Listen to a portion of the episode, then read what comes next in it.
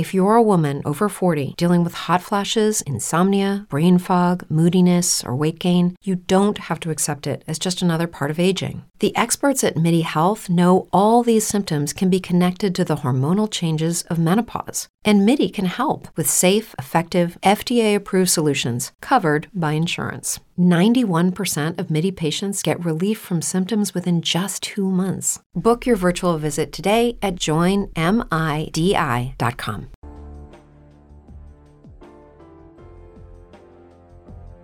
Thank you for listening to Depictions Media Radio.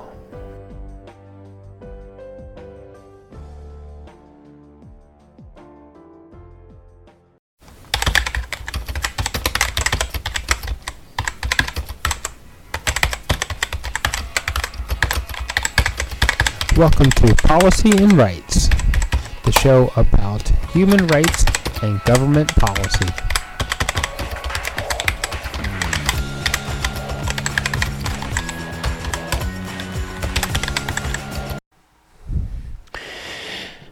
And welcome back, everyone. Um, I'm the, your host of Policy and Rights, Michael Cloggs, here on Depictions Media Radio. And so there's one really important thing um, that on all levels of government, um, global down to uh, the most local um, governments, they've been promoting the idea that if you are sick, don't go to work, stay home. If you are sick, limit your contact with um, with people in in the public. Okay. There is a fundamental problem with that. That, um, especially in um, U S and Canada, that for so many people, if we don't go to work, if we don't um, go out of our homes to make money, that we miss out on the on the income, and now it puts our things like food on the table, um, and housing and medications all are now swinging in limbo, and it isn't as feasible as it would seem for a lot of people to just simply not go to work. And we need government to actually step up and maybe help us with programs so that we can, if we need to, miss that day of work, because we won't miss the income. We won't miss the money. So, um, there's an announcement um, made by John Horgan and uh, the B C N D P government about uh, paid sick leave, where you can get three days of sick time to help tide you over until another program, a federal program or something, can uh, can help cover your income until you're better and able to go back to work. So Uh, let's listen to what the uh, the whole announcement is in uh, in one of these in the in one of the segments here on today's uh, episode of Policy and Rights. And John Horgan and um, Harry Bains, his minister, um, will describe what the what the what the, the British Columbia program will look like and what it will actually hopefully cover. So uh, along with that, um, we have a press conference from uh, Justin Trudeau and uh, the uh, Canadian federal government, and they're going to cover updates, of course, on covid nineteen, um, and also funding for Ontario Transit. Um, It's pretty cool that that the federal government is helping helping this because it's a green initiative. Getting people on transit and getting um, fewer vehicles actually putting out um, carbon emissions is a definite good thing. So um, hopefully the the um, Justin Trudeau and, and the federal government will um, fund more of these kinds of initiatives uh, across Canada and um, support more transit uh, funding so that we reduce the the number of carbon burning cars on the road. Um, along with that, uh, there is would seem to be a imminent shutdown of the um, Line five pipeline. Um, this a lot of this has to do with um, the U S um, federal initiatives to cut down on carbon emissions, and it uh, this particular pipeline uh, does cross from Canada into Michigan and. Uh, President Joe Biden is initiating um, um, legislation to slow those pipelines down, to, to start closing them off. So we'll see how that actually, what Justin Trudeau's uh, uh, announcement is around that. So um, why don't we start off and we'll get to um, our first segment with uh, Premier John Horgan of British Columbia.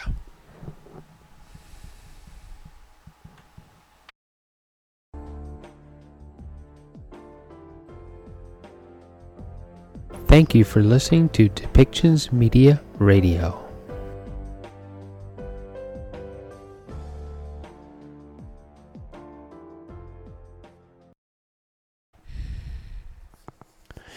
Welcome back, everyone, and we're going to listen to uh, uh, John Horgan, uh, Premier of uh, British Columbia, and the his Minister of Labor, uh, Harry Bains, talk about um, paid sick time. You know, the, the program that they're proposing is looking more to do with COVID nineteen. They are saying that, that, that it's going to be revisited again um, January first, twenty twenty-two, and there are going to be some limitations to to to it. it it'll be for three days of sick time, um, uh, a six hundred dollars limit, and some other other things. But um, some of the things that they're saying, it is to bridge the gap between what the federal government is proposing versus what is needed provincially um, in British Columbia. And they're trying to develop a, a bill and a program that will help as many people as possible um, with with the program. The, the the big question is, is the program as they're writing it going to be usable to the workers of British Columbia?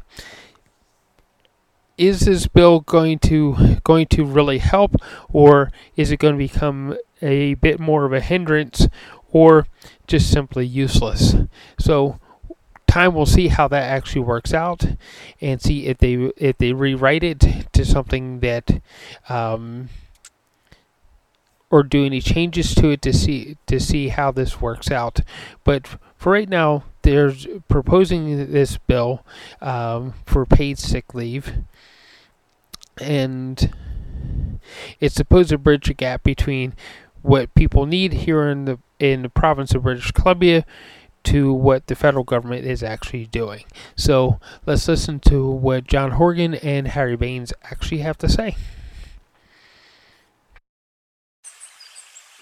Uh, thanks, everyone. Good morning. Uh, it's uh John Horgan, uh, joined by Minister Harry Bains, coming to you from the unceded territory of the Coast Salish people, the Songhees and Esquimalt First Nations, here at the Legislative Assembly.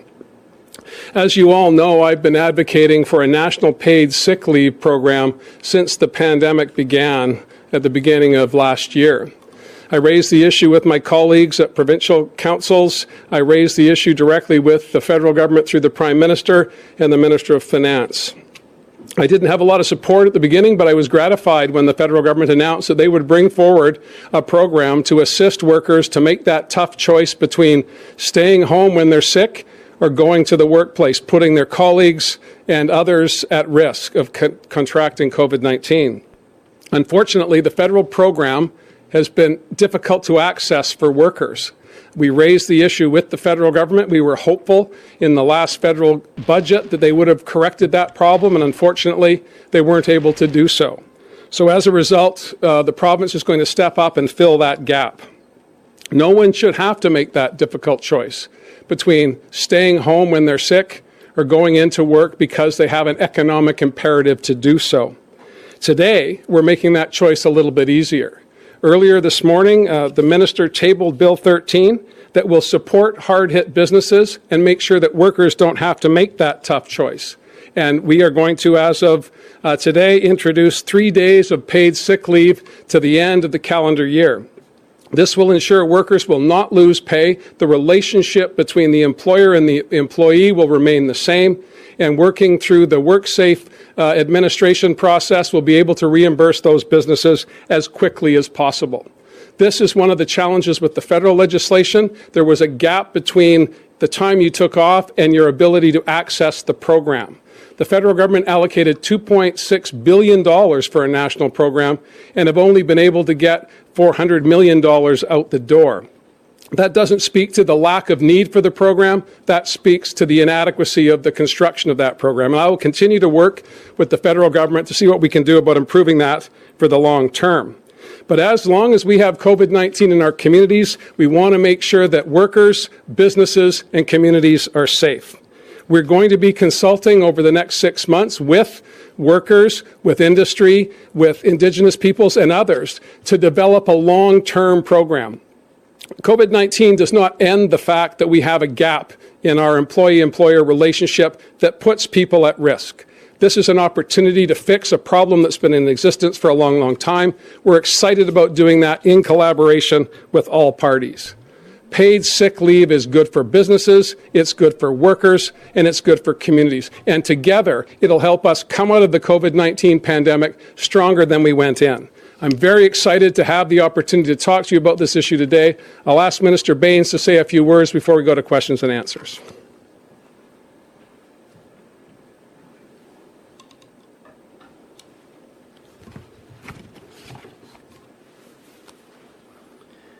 Thank you, Premier. I would also like to acknowledge that we are gathered on the territory of Lekwungen-speaking people of Songhees and Esquimalt First Nations. I would like to add to what Premier Horgan has said about the legislation we introduced today. As provided some additional, de- and I will provide some additional details about how it will work. There are two parts to this legislation. The first is an immediate measure to support workers and businesses as we continue the battle against this pandemic. The amendment will provide up to three days of sick leave related to COVID nineteen at full pay. This includes circumstances for any worker who self-isolates when they feel ill, who has been exposed to the virus, stays home to follow public health guidelines, or is awaiting test results. We know that the most important and effective way to prevent transmission of COVID nineteen is to stay home and self-isolate. This leave is good for workers, good for businesses, and will help our economy recover faster. At the same time, we know that many businesses are also struggling to survive. That's why the new COVID nineteen paid sick leave will include province reimbursing businesses up to two hundred dollars per day per employee. Employers will be required to pay their workers their, their regular wages, and government will reimburse them up to two hundred dollars a day per worker. If a worker is sick for longer than three days, this program bridges the gap to the federal Canada Recovery Sickness Benefit that provides up to four weeks of support. This means workers won't lose pay when they feel unwell, hard-hit businesses will get support they need, and together we will stop the spread of this virus. Unless, unlike other jurisdictions, B C COVID nineteen paid sick leave will remain in place until December thirty-first of this year, by which time the pandemic should be behind us and we will be focusing on economic recovery and rebuilding. WorkSafeBC will administer the employer reimbursement program on behalf of our government, which funds uh, provided by the government. I would like to take the opportunity to thank WorkSafeBC for its quick action in stepping up to administer this program. The pandemic has highlighted how difficult it is for workers, many who are already living paycheck to paycheck. And those difficulties will not disappear when the pandemic ends. The second part of this bill, better support workers and healthy and productive workplaces in the long term beyond the pandemic. For the first time ever in B C, we're creating a permanent province-wide paid sick leave for workers who cannot work due to illness or injury starting January first, twenty twenty-two. This builds on amendments we made in March twenty twenty to add three days of job-protected leave, sick leave that will last beyond the pandemic. We will be consulting extensively to develop a permanent model for sick leave that will be fair and reasonable. Businesses know that a healthy workforce is a valuable asset. We will consult with business groups, labor groups, and other stakeholders as we develop permanent sick leave model. And we will find the balance that works for everyone, that protect and support both employer and workers. This permanent paid sick leave will be in place starting January first, twenty twenty-two. Our Premier, John Horgan, promised a Made in B C paid sick leave program, and today we are here delivering on that promise. Thank you.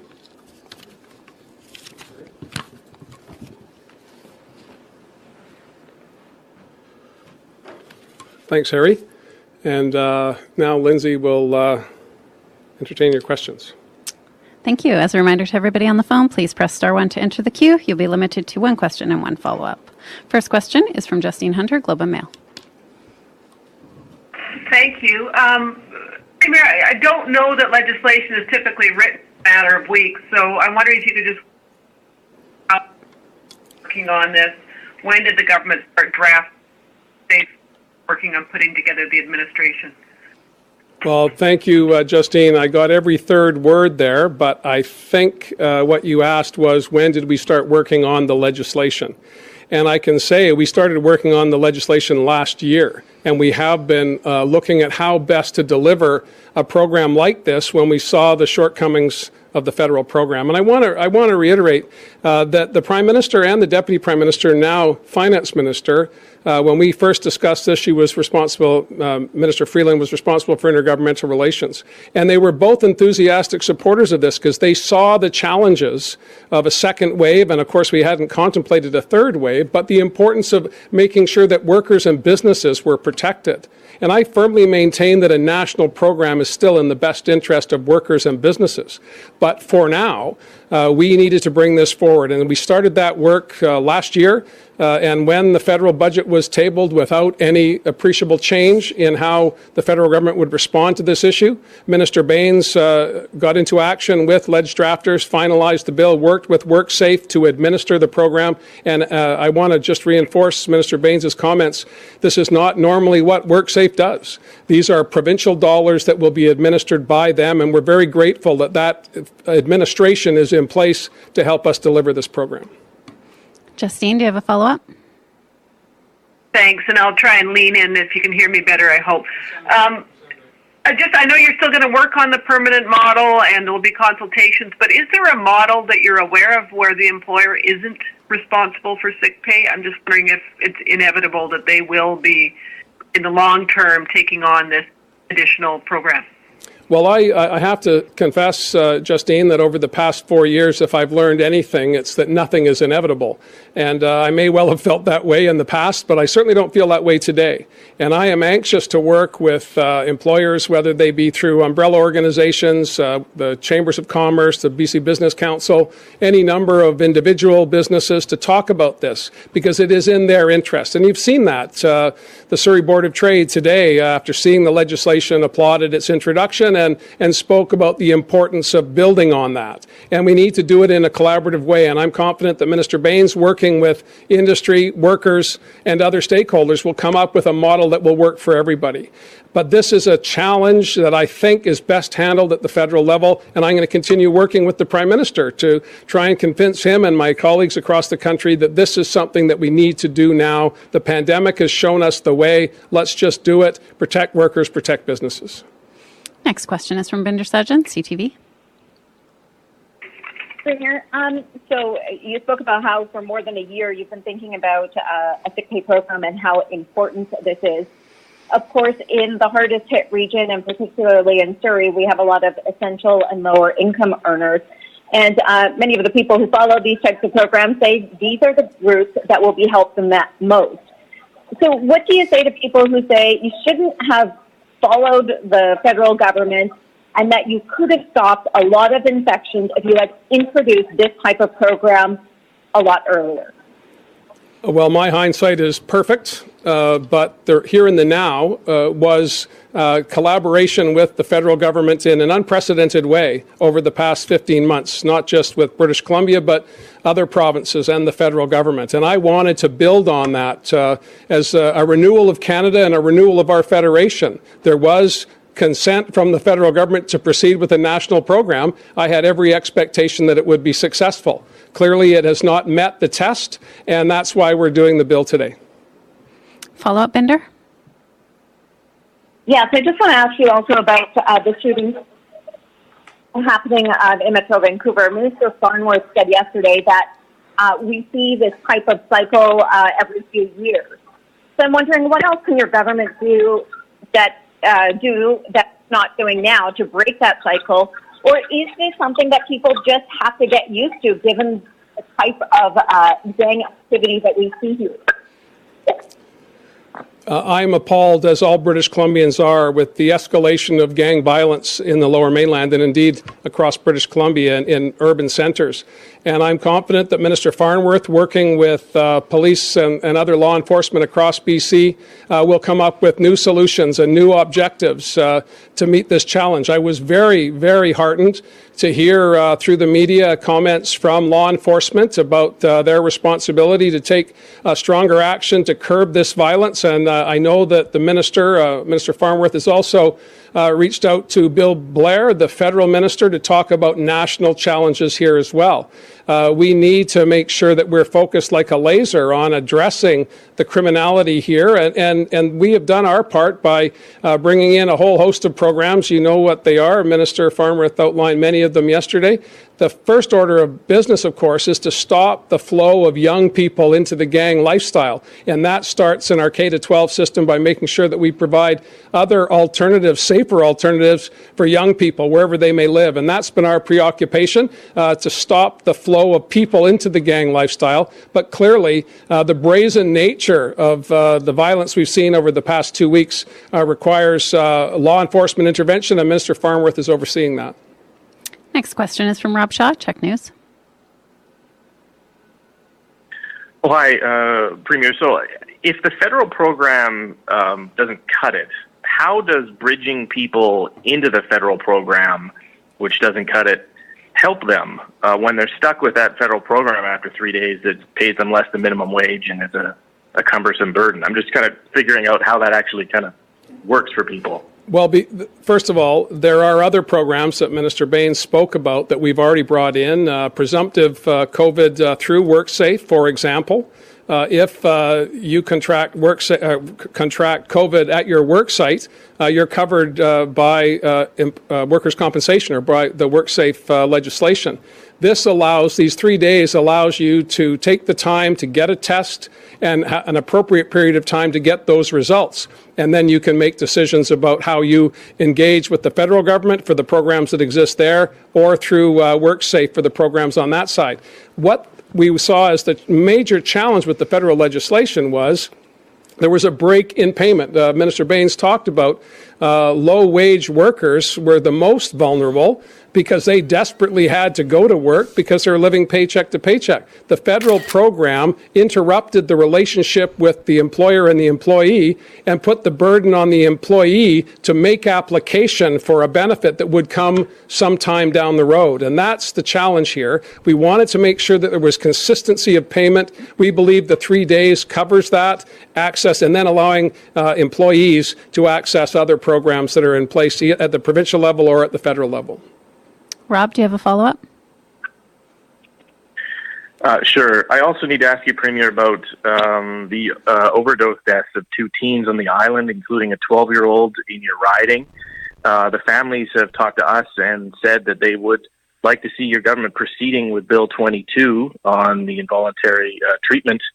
And I'm uh, trying to get a sense from you as the Premier who promised this uh, during the election. Is that coming back? And Uh, if so, when? It is coming back, and I wish that it had passed in the last Parliament. I've been pretty clear about that, and these very tragic examples of young people, inconceivable as a parent to think of a... Tw- it's true that some things change as we get older, but if you're a woman over forty and you're dealing with insomnia, brain fog, moodiness, and weight gain, you don't have to accept it as just another part of aging. And with Midi Health, you can get help and stop pushing through it alone. The experts at Midi understand that all these symptoms can be connected to the hormonal changes that happen around menopause, and Midi can help you feel more like yourself again. Many healthcare providers aren't trained to treat or even recognize menopause symptoms. Midi clinicians are menopause experts. They're dedicated to providing safe, effective, F D A-approved solutions for dozens of hormonal symptoms, not just hot flashes. Most importantly, they're covered by insurance. ninety-one percent of Midi patients get relief from symptoms within just two months. You deserve to feel great. Book your virtual visit today at join midi dot com. That's join midi dot com. If you're a woman over forty dealing with hot flashes, insomnia, brain fog, moodiness, or weight gain, you don't have to accept it as just another part of aging. The experts at Midi Health know all these symptoms can be connected to the hormonal changes of menopause, and Midi can help with safe, effective, F D A-approved solutions covered by insurance. ninety-one percent of Midi patients get relief from symptoms within just two months. Book your virtual visit today at join midi dot com. twelve-year-old addicted to opioids and losing their life as a result of an overdose, when we could have taken steps to avoid that. If we have access to medical care, we should make sure that everyone gets that medical care. I firmly believe that. Minister Malcolmson is conducting consultation with those who didn't like the bill in its initial form, and she'll be bringing it back as quickly as that consultation can take place.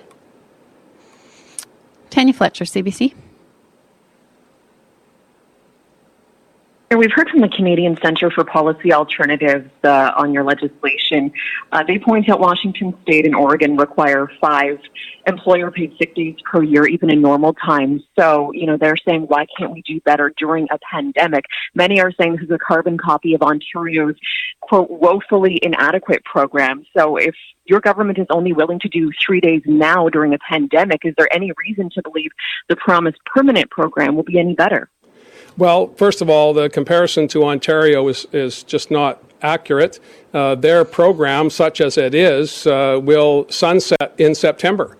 uh, and we will be paying, uh, and it's only five hundred dollars, ours is six hundred dollars, and it will be going uh, provincially funded until the end of the calendar year. And as the consultation takes place, Minister Bains and others within government will be listening to uh, those within Canada. Certainly I'll take a look uh, at your suggestion at the American uh, legislation, and if it's superior and, and we can gain support across the board, I'd be happy to bring that forward. I'm confident that the three days that we have in the bill uh, will bridge workers to get other uh, access to other programs that are available in Canada, and if it becomes inadequate uh, by uh, December, that'll be clear, and we'll be making amendments, uh, Minister Bains, through those consultations with the business community, with Labour and Indigenous communities as well. Follow-up, Tanya? Yeah, further to Binder's question just about the timeline of this, I mean, is this not too little too late, especially coming from a province whose premier has led the charge highlighting this nationally? I mean, we're well over a year into the pandemic. You were sounding the alarm about this, uh, you know, more than a year ago. So how many thousands of workers who needed it before now have missed out? And how many workers ill from COVID do you expect will benefit from this between now and year's end? Well, as many as uh, as possible. Uh, I, I can't hide my disappointment at the lack of a, a robust effort by the federal government, but I do not want to be overly critical because they did step up. Uh, there was not a lot of support around the table. Um, Sandy Silver, the uh, the premier of Yukon, all forty thousand of his citizens have access to a program, but it's difficult to take a forty thousand person program and lay it over a five million Uh, person province. Uh, it was only recently, as you'll know, that uh, Ontario got on board. Uh, Manitoba uh, ex- expressed interest, and they're bringing forward a program, but it too uh, will sunset in September. I believe that we need to be sure that we're through the pandemic, and the, the end of the calendar year will allow for that, and six months to consult with business is appropriate. I, would I have preferred a better outcome? Absolutely, but I'm doing the best with what we've got in the time available. Next question is from Richard Zussman, Global News. We've also heard from the Federation of Labour on the legislation. Uh, Laird Krogh says workers struggling with a COVID nineteen illness face far greater than three days of lost pay. They face potential economic devastation. Ensuring workers don't have to make the untenable decision between staying home with symptoms or working sick to put food on the table uh, is crucial here. So, Like, what, with the fact that it's only three days and people will remain home for an extended period of time, do you think this is actually enough to ensure that people make that decision to stay home rather than uh, go to work uh, with potential symptoms? Well, I, I do believe it's it's uh, going to be sufficient to get that test done, to get the result from that test, and then to access the other programs that are available, whether it be uh, through the presumptive uh, COVID uh, work that we did uh, with uh, WorkSafe uh, back last spring, or uh, accessing the federal program that currently exists, or uh, long-term uh, disability through uh, the Employment Employment Insurance uh, Act, which I believe would be the best mechanism to deliver a paid sick leave program. I've made that abundantly clear as well. So is it uh, sufficient for the moment? I believe it is. And will we improve it through the consultation? I certainly hope we do. Richard, do you have a follow-up?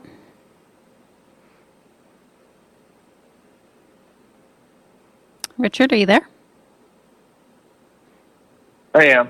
One of the big gaps here from the federal program uh, is how uh, quickly, uh, how people make that decision. So if someone in this case is feeling symptoms and their roommate or someone who lives in their house is not showing symptoms, can that person in the, in the house also get support, or should they be going to work? Like, we know that, you know, based on what we're seeing in closures and Fraser Health, that, you know, this is a, an issue that's happening in those communities. We know there it's a higher likelihood of intergenerational households. So is there support for people in the household? How do you even prove that you're showing symptoms?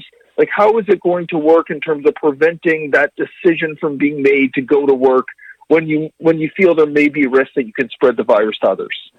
The legislation provides for three days of paid leave, sick leave, and that allows workers to make that choice knowing that they're not going to have an interruption in their salary. That was the big challenge with the federal program. First of all, the, the quantum, the amount was too low. It would cover uh, minimum wage employees only. Uh, this will allow for a top-up and a bridge for, for businesses that have higher-paid employees, and it will allow for sufficient time to get uh, a test done, to get a result from that test, and then to make choices about what the individual does from that point on, accessing any number of other programs. Uh, a hypothetical about who lives where and how uh, is beyond the scope of the legislation. Uh, we're hoping that people make the right choices for themselves, their families, and the businesses that they work in, and that That's the intent here. And I have to say that on balance, British Columbians have met that challenge over the past fifteen months uh, with great hardship in many instances, sacrifices by workers, sacrifices by governments.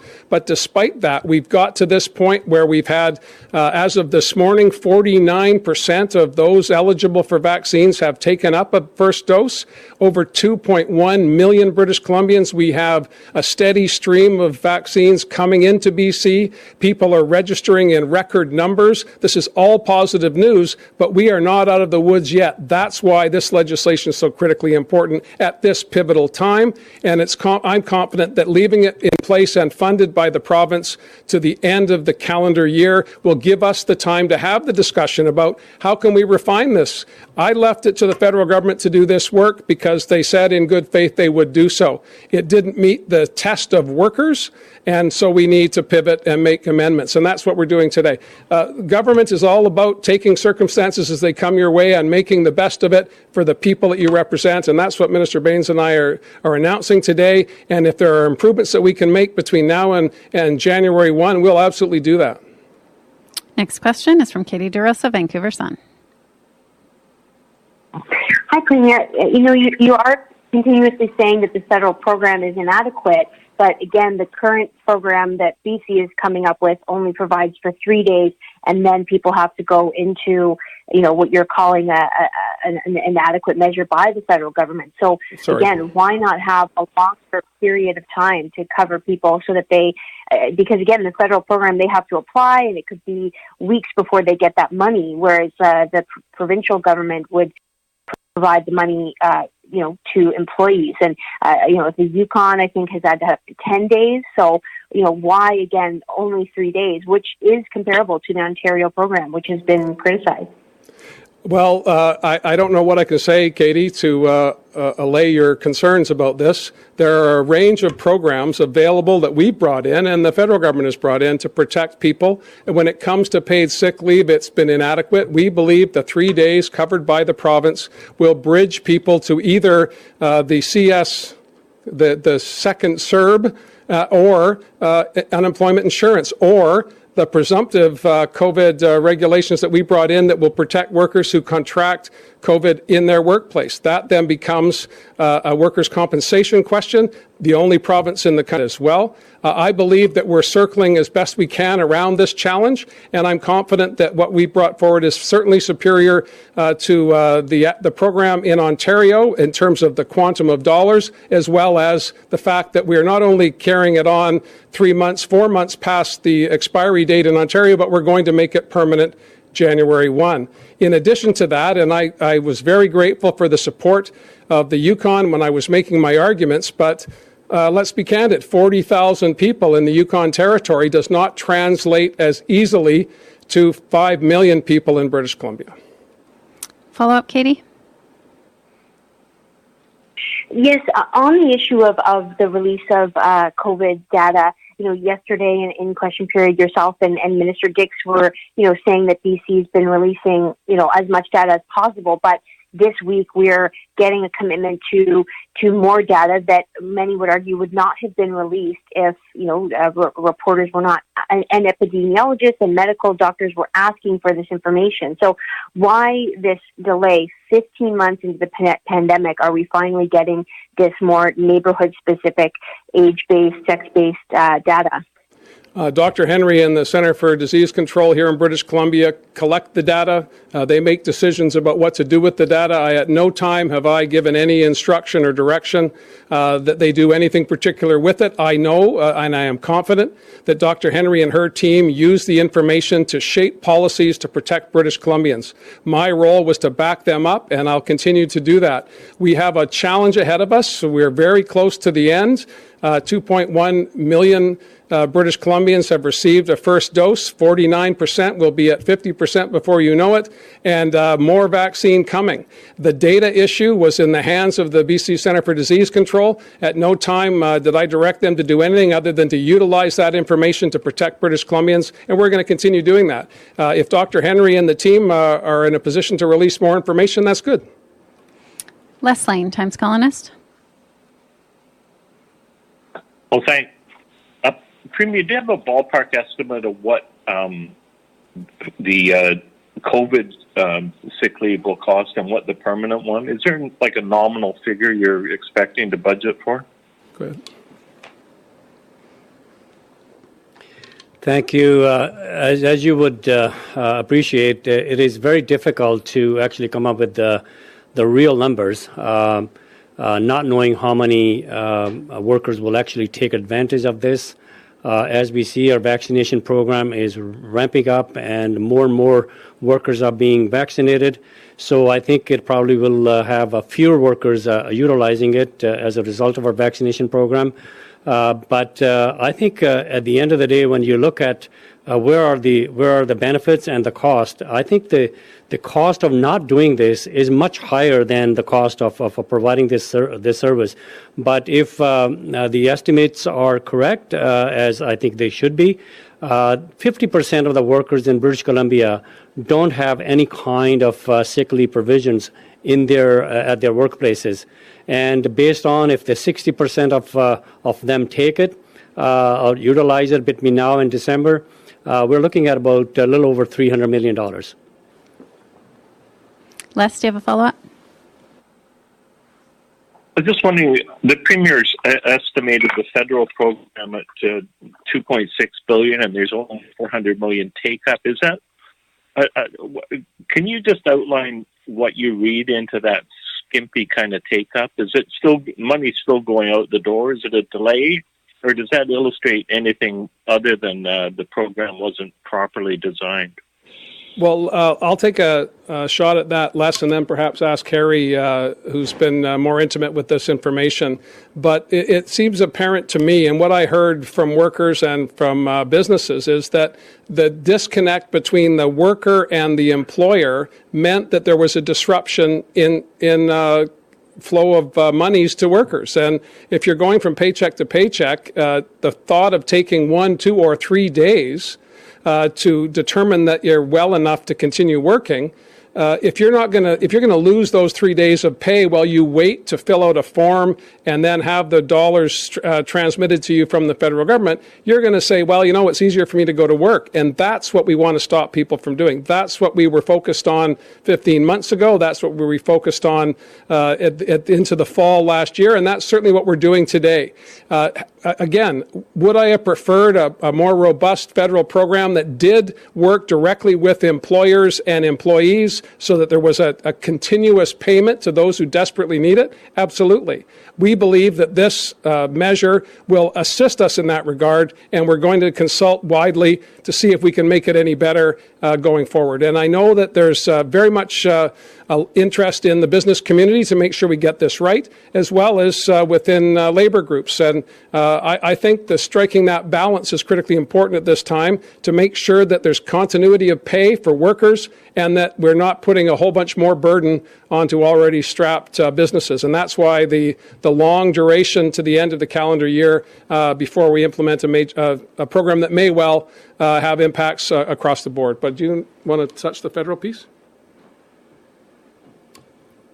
Thank you, Premier. Um, I believe it's hard to speculate why there is a, such a low uptake uh, on the federal program. I could only uh, comment um, uh, that there are a couple of gaps that existed in that program, and we have identified uh, with our counterparts uh, in federal government. Premier has been very consistently talking to the Prime Minister and the and the uh, the, the Finance Minister, and I've been talking to uh, my colleagues across the the the, uh, the across Canada and the Federal Minister of Labour.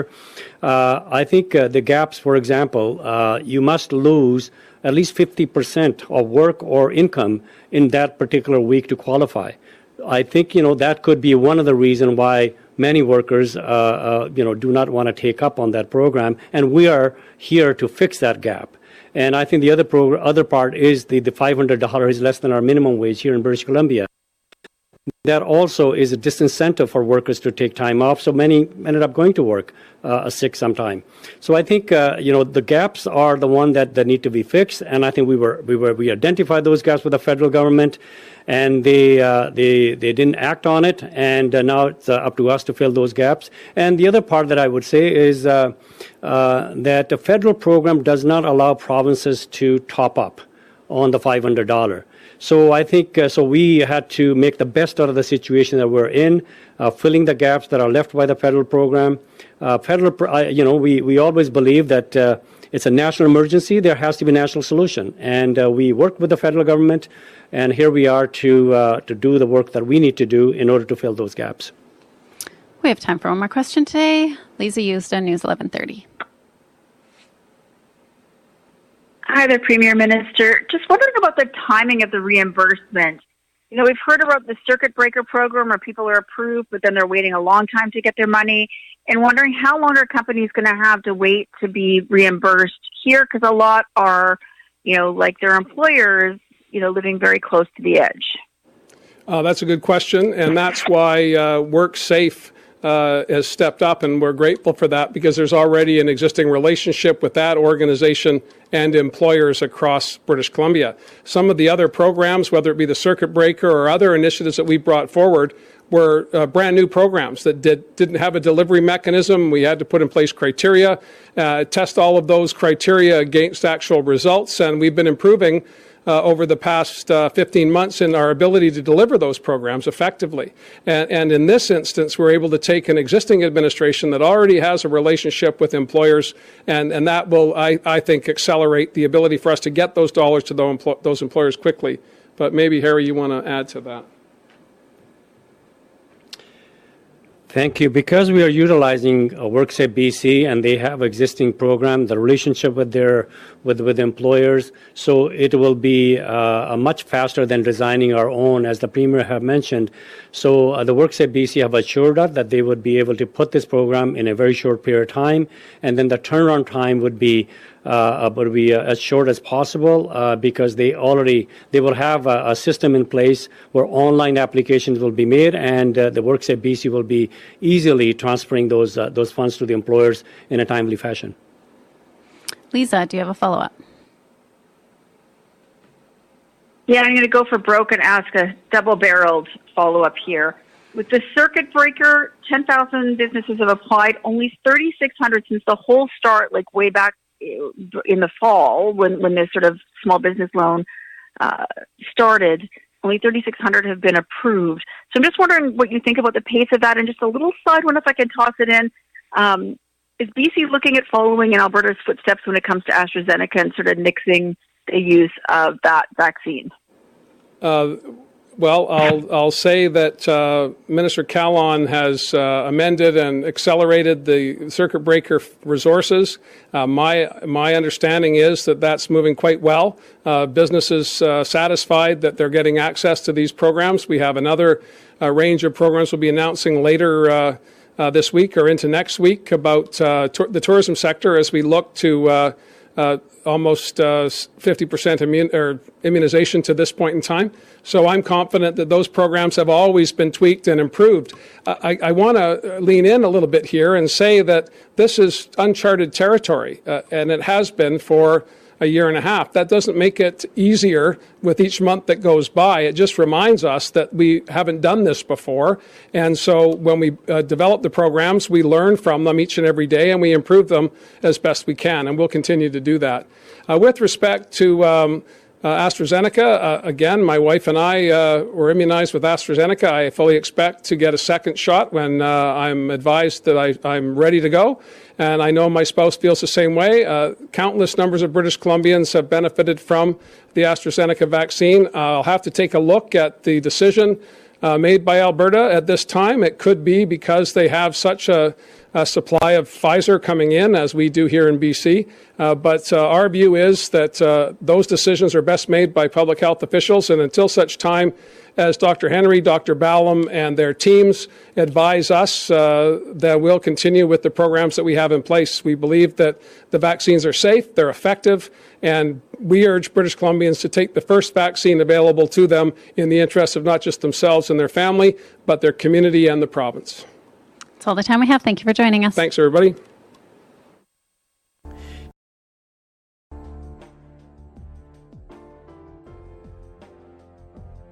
Thank you for listening to Depictions Media Radio.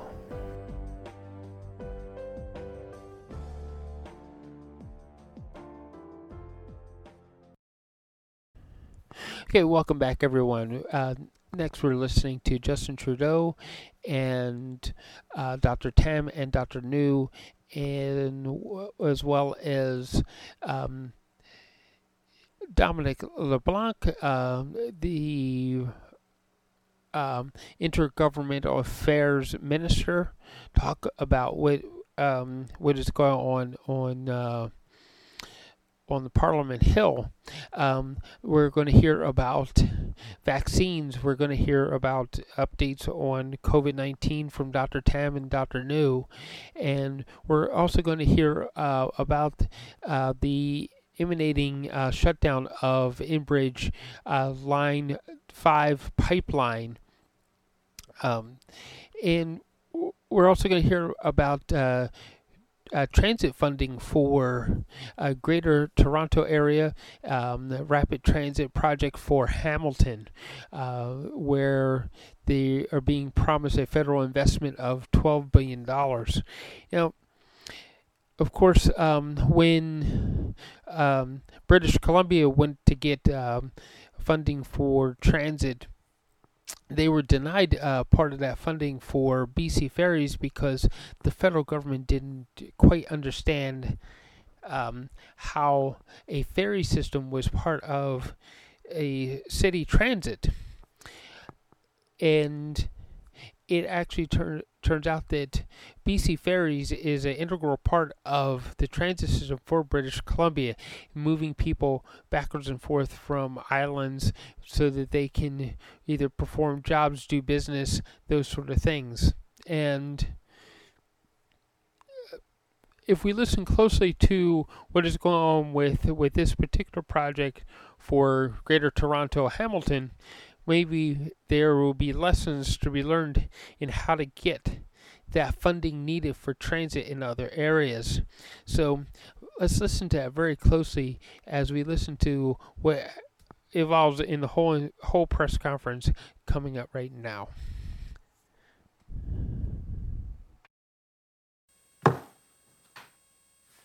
Hello everyone. Bonjour tout le monde. Je suis heureux d'être ici aujourd'hui avec le ministre Leblanc, ainsi que la Dr Tam et le Dr New.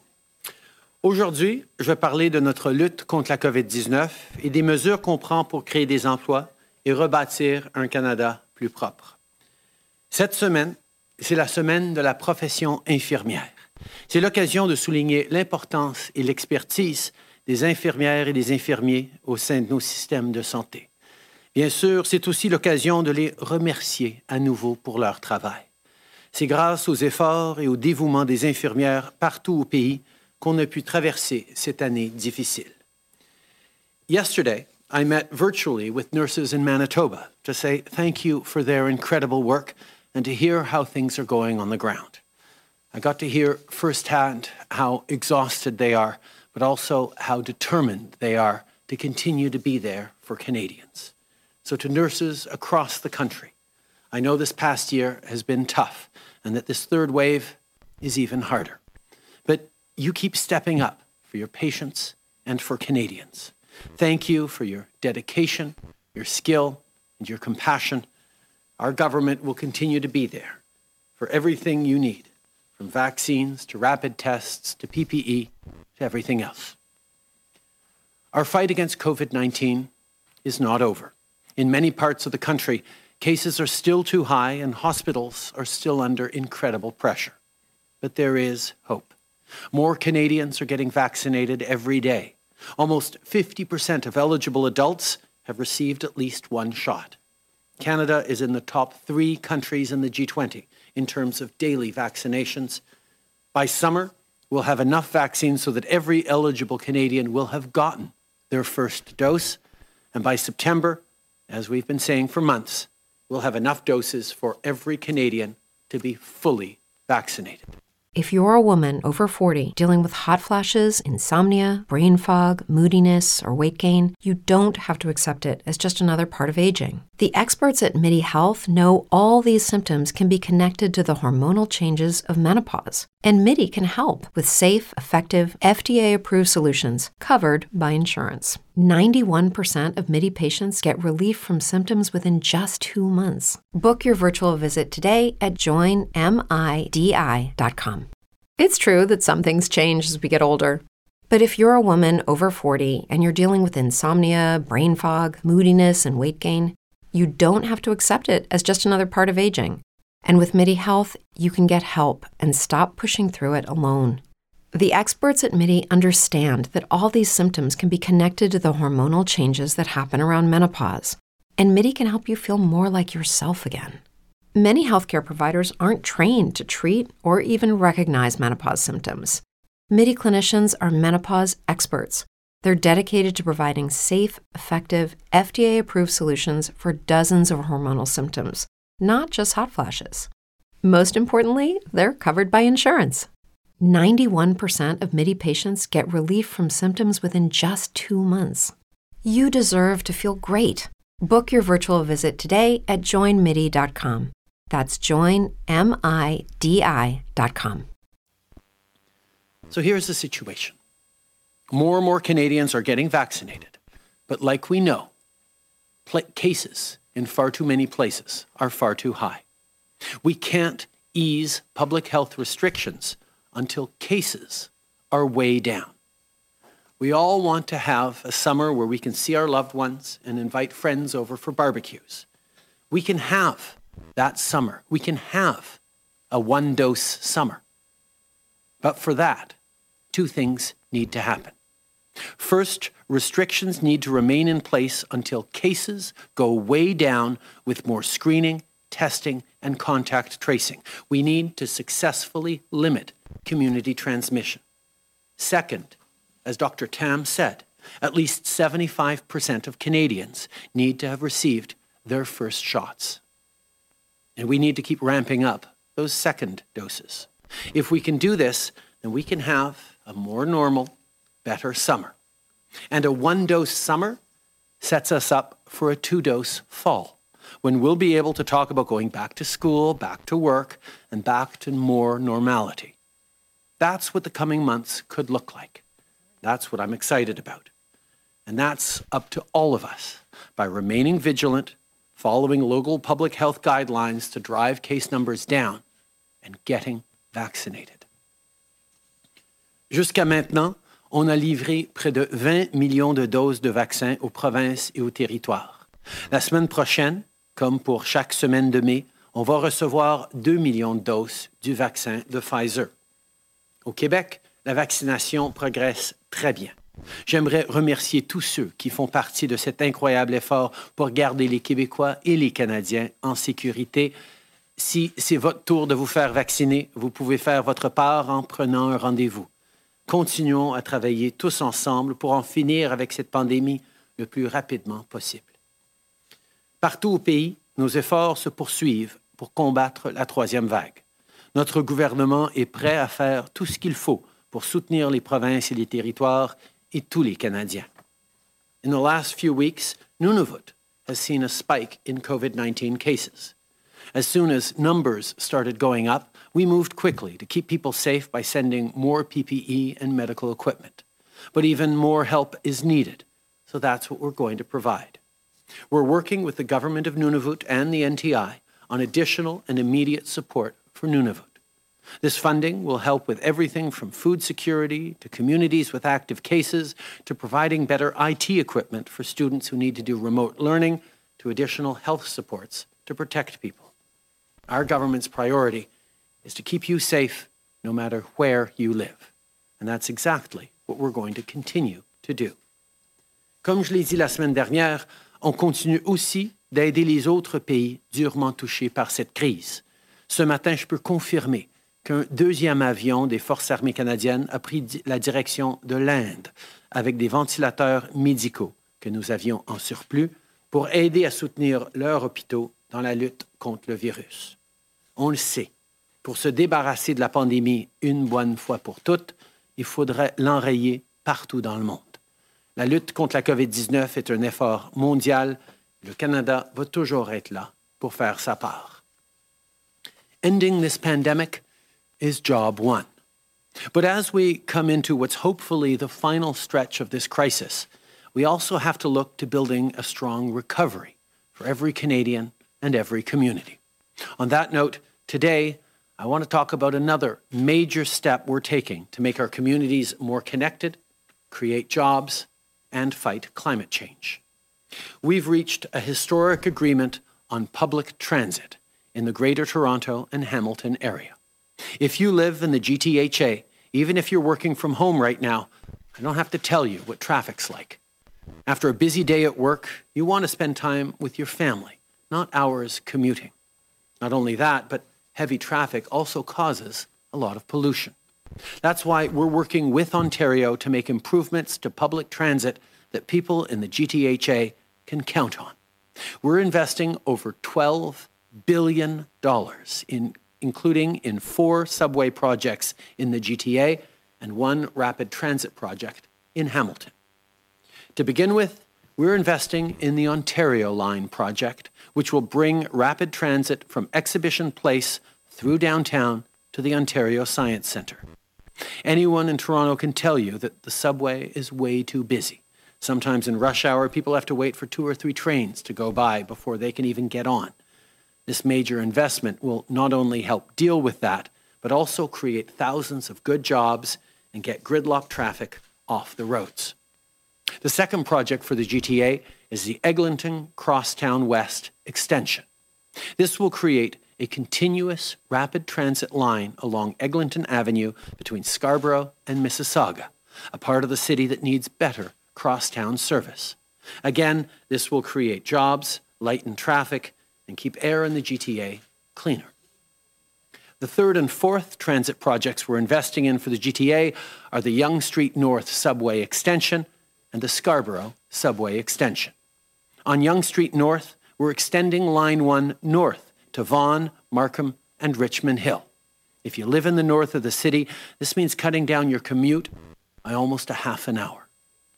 For people in Scarborough who don't currently have good transit options, this investment will mean three more stops along Line two. That's what this investment means for the G T A. Here's what it means for Hamilton.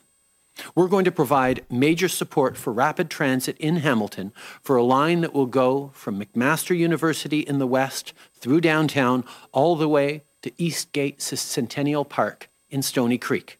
Just like the transit projects in Toronto, this will support jobs, make people's commutes better, and cut down on pollution. This twelve billion dollars in funding means people will get where they need to go faster, all with tens of thousands fewer cars on the road daily. In addition, part of this funding will go toward buying zero-emission streetcars for the T T C. Not only will these new streetcars help Toronto's air cleaner, this deal will also help protect good middle-class jobs at the Alstom automotive plant in Thunder Bay. Cette commande de voitures de tramway pour le transport collectif de Toronto va aussi aider à soutenir les travailleurs de l'usine d'Alstom à la Pocatière. Le Canada est un chef de file dans le domaine manufacturier du transport collectif, que ce soit pour les autobus zéro émission ou les voitures de métro ou de train léger. On va continuer d'encourager cette industrie ici au pays. Minister McKenna will share more details about these investments later today and throughout the week. The federal government always listens to Canadians, which is why we pushed hard for key conditions in the funding agreement to improve the outcomes from the projects, including community and environmental benefits, affordable housing, and more citizen engagement. But the bottom line is this. Rapid transit shortens commutes, which gives parents more time with their kids and ensures kids will inherit a cleaner future. Public transit is at the heart of a strong recovery and a growing middle class. It's also part of our plan to reach net zero by twenty fifty. Investments like these are key to making communities more livable and affordable, communities people can love to call home. En travaillant ensemble pour améliorer la qualité de vie des Canadiens maintenant et pour l'avenir, on va rebâtir un pays plus fort et plus propre pour tout le monde. Merci.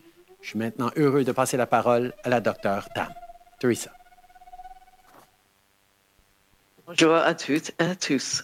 National trends are slowly declining, but we've still got a num- number of areas across the country that are experiencing ongoing resurgences. Over the past seven days, an average of seven thousand two hundred seventy-five cases have been reported daily, and the number of people experiencing severe and critical illness remains high. On average, four thousand people with covid nineteen were being treated in our hospitals each day, including over one thousand four hundred in intensive care units, and there were an average of forty-nine deaths reported daily. This week, Muslims across Canada and around the world will end their month-long fast of Ramadan with the feast of Eid al-Fitr, a spiritual celebration according, uh, acknowledging the provision of strength and endurance. This year, we are all being called upon to endure a bit longer, and the reasons could not be more important, to save lives and end this pandemic.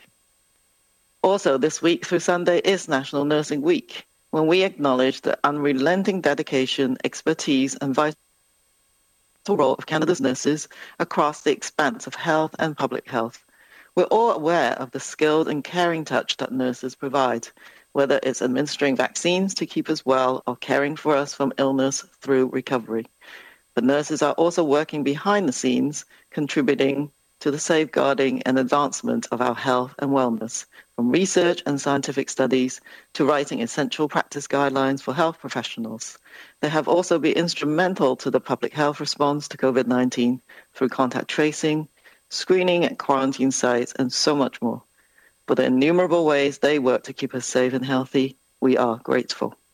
And considering the ongoing and difficult period that our healthcare workforce is working through and the unrelenting pressure that this third wave is placing across the health system, there are hardly the words to thank them enough.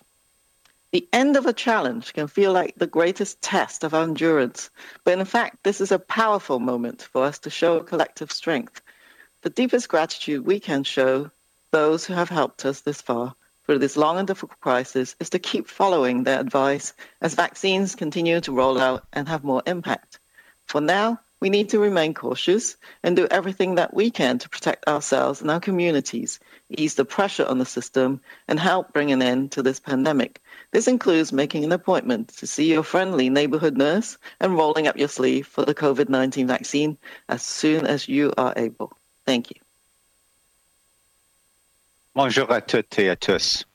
Les tendances nationales s'améliorent lentement et il reste encore un certain nombre de régions dans tout le pays qui connaissent une recrudescence des cas de covid dix-neuf. Au cours des sept derniers jours, en moyenne, sept mille deux cent soixante-quinze cas ont été signalés quotidiennement et le nombre de personnes souffrant d'une forme grave et critique de la, de la maladie reste élevé. En moyenne, quatre mille personnes atteintes de la covid dix-neuf ont été traités dans nos hôpitaux chaque jour, dont plus de mille quatre cents dans les unités de soins intensifs. De plus, quarante-neuf décès ont été signalés en moyenne quotidiennement.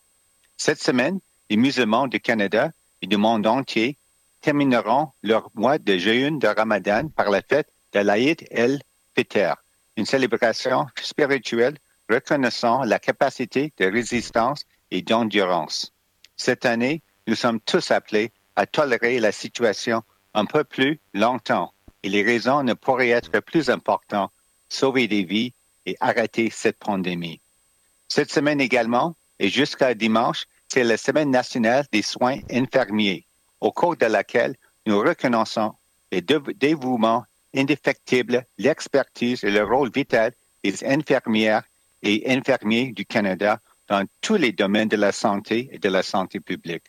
Nous sommes tous conscients de la compétence et de l'attention des infirmières et infirmiers qu'il s'agisse d'administrer des vaccins pour nous garder en bonne santé ou de prendre soin de nous, de la maladie au rétablissement.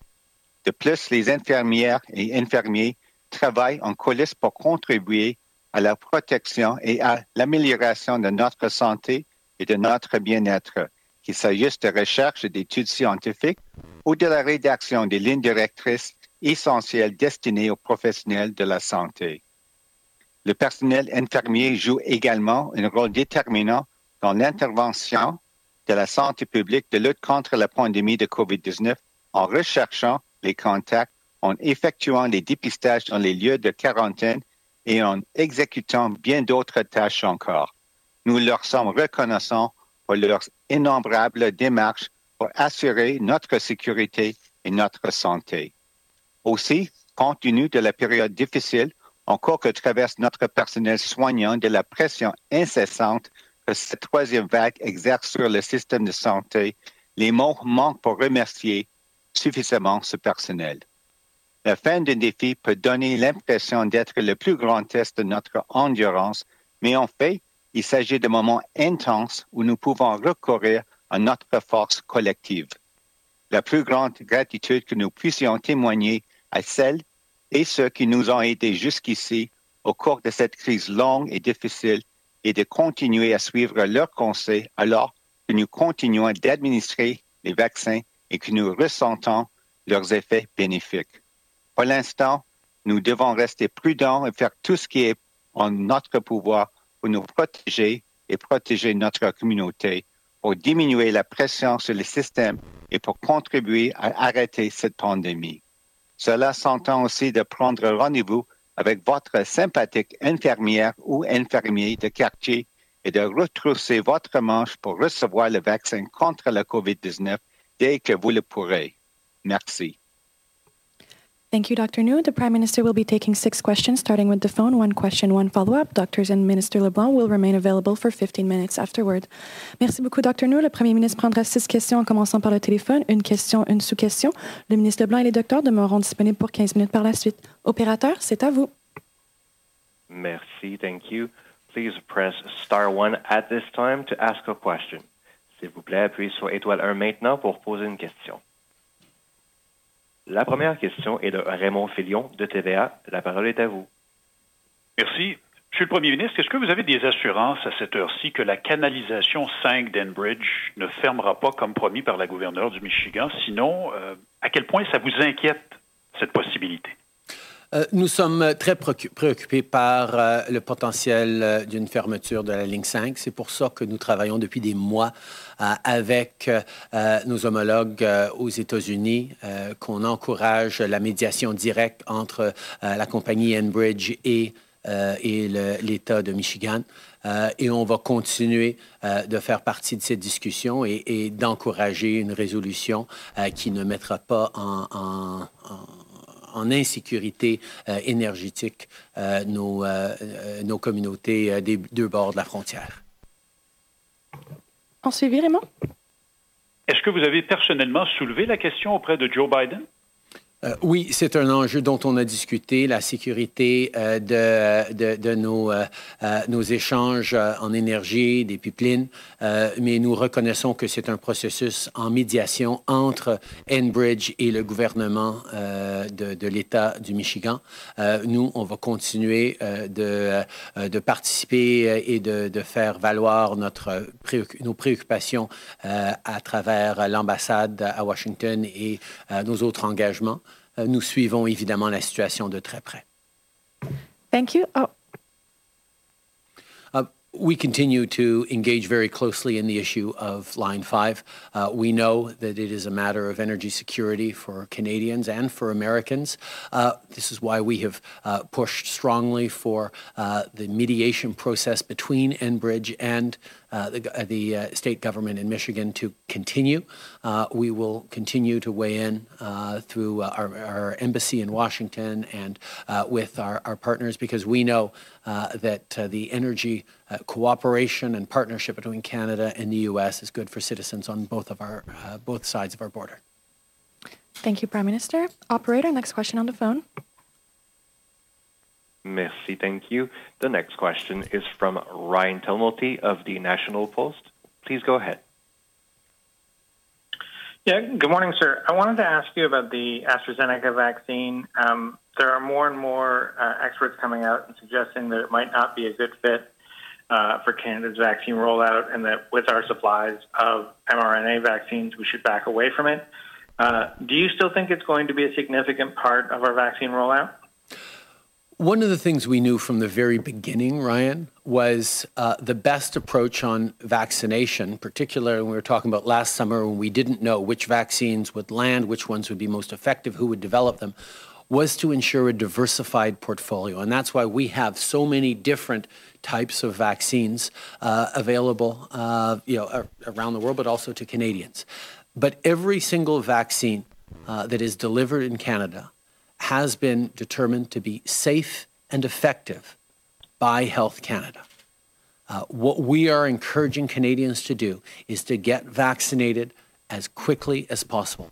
Sign up for that first dose uh, and take uh, whatever vaccine uh, is offered to you. Now, uh, we know uh, that we are receiving far more mRNA vaccines than we are of the AstraZeneca and Johnson and Johnson for now, uh, but we will continue to monitor, and quite Quite frankly, provinces will continue to make determinations about uh, the uh, exact details of their vaccine rollouts. Uh, from the federal government's perspective, our job is to make sure that we get the largest number of safe vaccines into Canada as quickly as possible, which we're certainly on track with, with uh, close to fifty million Uh, vaccine doses uh, that'll have arrived in Canada by the end of June, uh, and enough vaccines for everyone to be fully vaccinated by September. Euh, nous avions reconnu que c'était très important d'avoir un portfolio diversifié en termes de vaccination et de, de vaccins potentiels. C'est pour ça qu'on a euh, signé des accords et on est en train de recevoir euh, beaucoup de différents types de vaccins. Mais je peux rassurer les Canadiens que chaque vaccin qu'on administre au Canada a été jugé sécuritaire et efficace par Santé Canada. La santé et la sécurité des Canadiens est toujours la chose la plus importante, et c'est pour ça qu'on encourage les gens de se faire vacciner le plus rapidement possible pour qu'on puisse passer à travers cette pandémie. Euh, les provinces et les territoires font, euh, prennent des décisions par rapport à leur, euh, leur choix de vaccination et leur, euh, euh, leur catégorie de vaccination. Euh, Notre responsabilité du côté du fédéral, c'est de livrer le plus de vaccinations, vaccins euh, possible. C'est pour ça qu'on a, on parle de euh, autour de cinquante millions de doses euh, qui seront arrivées au Canada pour la fin juin euh, et euh, assez de doses pour que tous les Canadiens soient vaccinés complètement euh, pour septembre. Following up, Ryan? Yeah, sir. I'm also wondering... Um... You, you talked in your opening remarks about, you know, a one-dose summer and the need to keep public health restrictions in place until our vaccination numbers come up. Uh, do you think there's widespread agreement with premiers across the country? Uh, do you expect they will keep restrictions in place uh, until the numbers come well down in order to set up this uh, scenario you're forecasting? Well, I think people are eager to see uh, what a better summer could look like, and a summer in which uh, the vast majority of Canadians have received one dose with caseloads down across the country uh, will allow us to gather and have barbecues with friends. We'll still have to be careful uh, in a lot of different ways, but it will be a slightly better summer. That's why we're talking about a one-dose summer. Uh, but what we also know from previous waves is it's really important to get public health measures uh, right and drive cases down. Vaccinations alone, one dose alone, won't allow us to have a good summer. We have to get those case numbers down. We need to crush COVID right across the country, and we need to get vaccination rates up over seventy-five percent uh, of one dose. I know we can do that. We have enough vaccines, and Canadians have demonstrated a capacity to get those community transmission doses de- uh, cases down. We just need to do those two things over the coming weeks so that as we get into summer, we'll be able to have uh, a better situation. Thank you, operator. Dernière question au téléphone. Merci. La question suivante est de Hélène Buzetti, les coops de l'information. La parole est à vous. Oui, bonjour, Monsieur Trudeau. J'aimerais revenir sur cette question de la preuve vaccinale pour accéder, par exemple, à une terrasse, d'un café, un restaurant ou un cinéma. J'aimerais savoir, philosophiquement, êtes-vous d'accord avec l'instauration de telles preuves vaccinales? Vous avez dit dans le passé que vous pouviez envisager des euh, des, des problèmes éthiques. Pouvez-vous être plus euh, euh, donner plus de détails sur quels sont les problèmes que vous envisagez? Merci. Merci, Hélène. Évidemment, c'est une question importante, mais aussi délicate. On veut encourager le plus de gens possible à se faire vacciner parce que c'est comme ça qu'on va passer à travers euh, cette pandémie. Euh, on a vu dans d'autres pays qu'à un, un certain niveau, les gens commencent à, à, à, à atteindre un plateau euh, au niveau de vaccination dans la population euh, qui est encore trop bas pour pouvoir euh, vraiment être en sécurité. On a besoin d'avoir plus que soixante-quinze pour cent des citoyens vaccinés avec une première dose euh, et euh, qu'on continue avec les deuxièmes doses pour avoir un été à une dose. Pour ce faire, il y a beaucoup de gens qui regardent l'idée qu'avec une preuve de vaccination, on pourrait faire plus de choses. Certainement pour les voyages à l'international, ça va éventuellement être très important. Mais pour usage domestique, je sais que différentes provinces sont en train de regarder ça. Il y a toujours des préoccupations au niveau de l'équité. Euh, est-ce que tout le monde a accès à la vaccination? Est-ce que tout le monde euh, est, est, a la même capacité de se faire vacciner?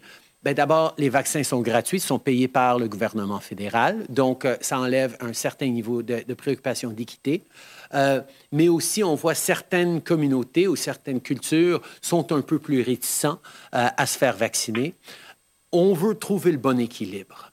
On veut encourager tout le monde autant que possible, de se faire vacciner et d'avoir des récompenses ou des plus de, de, de, de liberté si on se fait vacciner. Ça pourra en faire partie, mais il faut s'assurer qu'on n'est pas en, en train d'être injuste, injuste contre des gens euh, déjà marginalisés ou déjà vulnérables ou des fois, il y a un peu plus de, de réticence. Alors, euh, de, de continuer les discussions euh, entre les différents paliers de gouvernement, regarder comment on peut faire ça de la bonne façon et de s'assurer que ce soit un positif pour encourager les gens de se faire vacciner sans euh, aller euh, heurter, léser ou euh, désavantager euh, certains groupes ou personnes.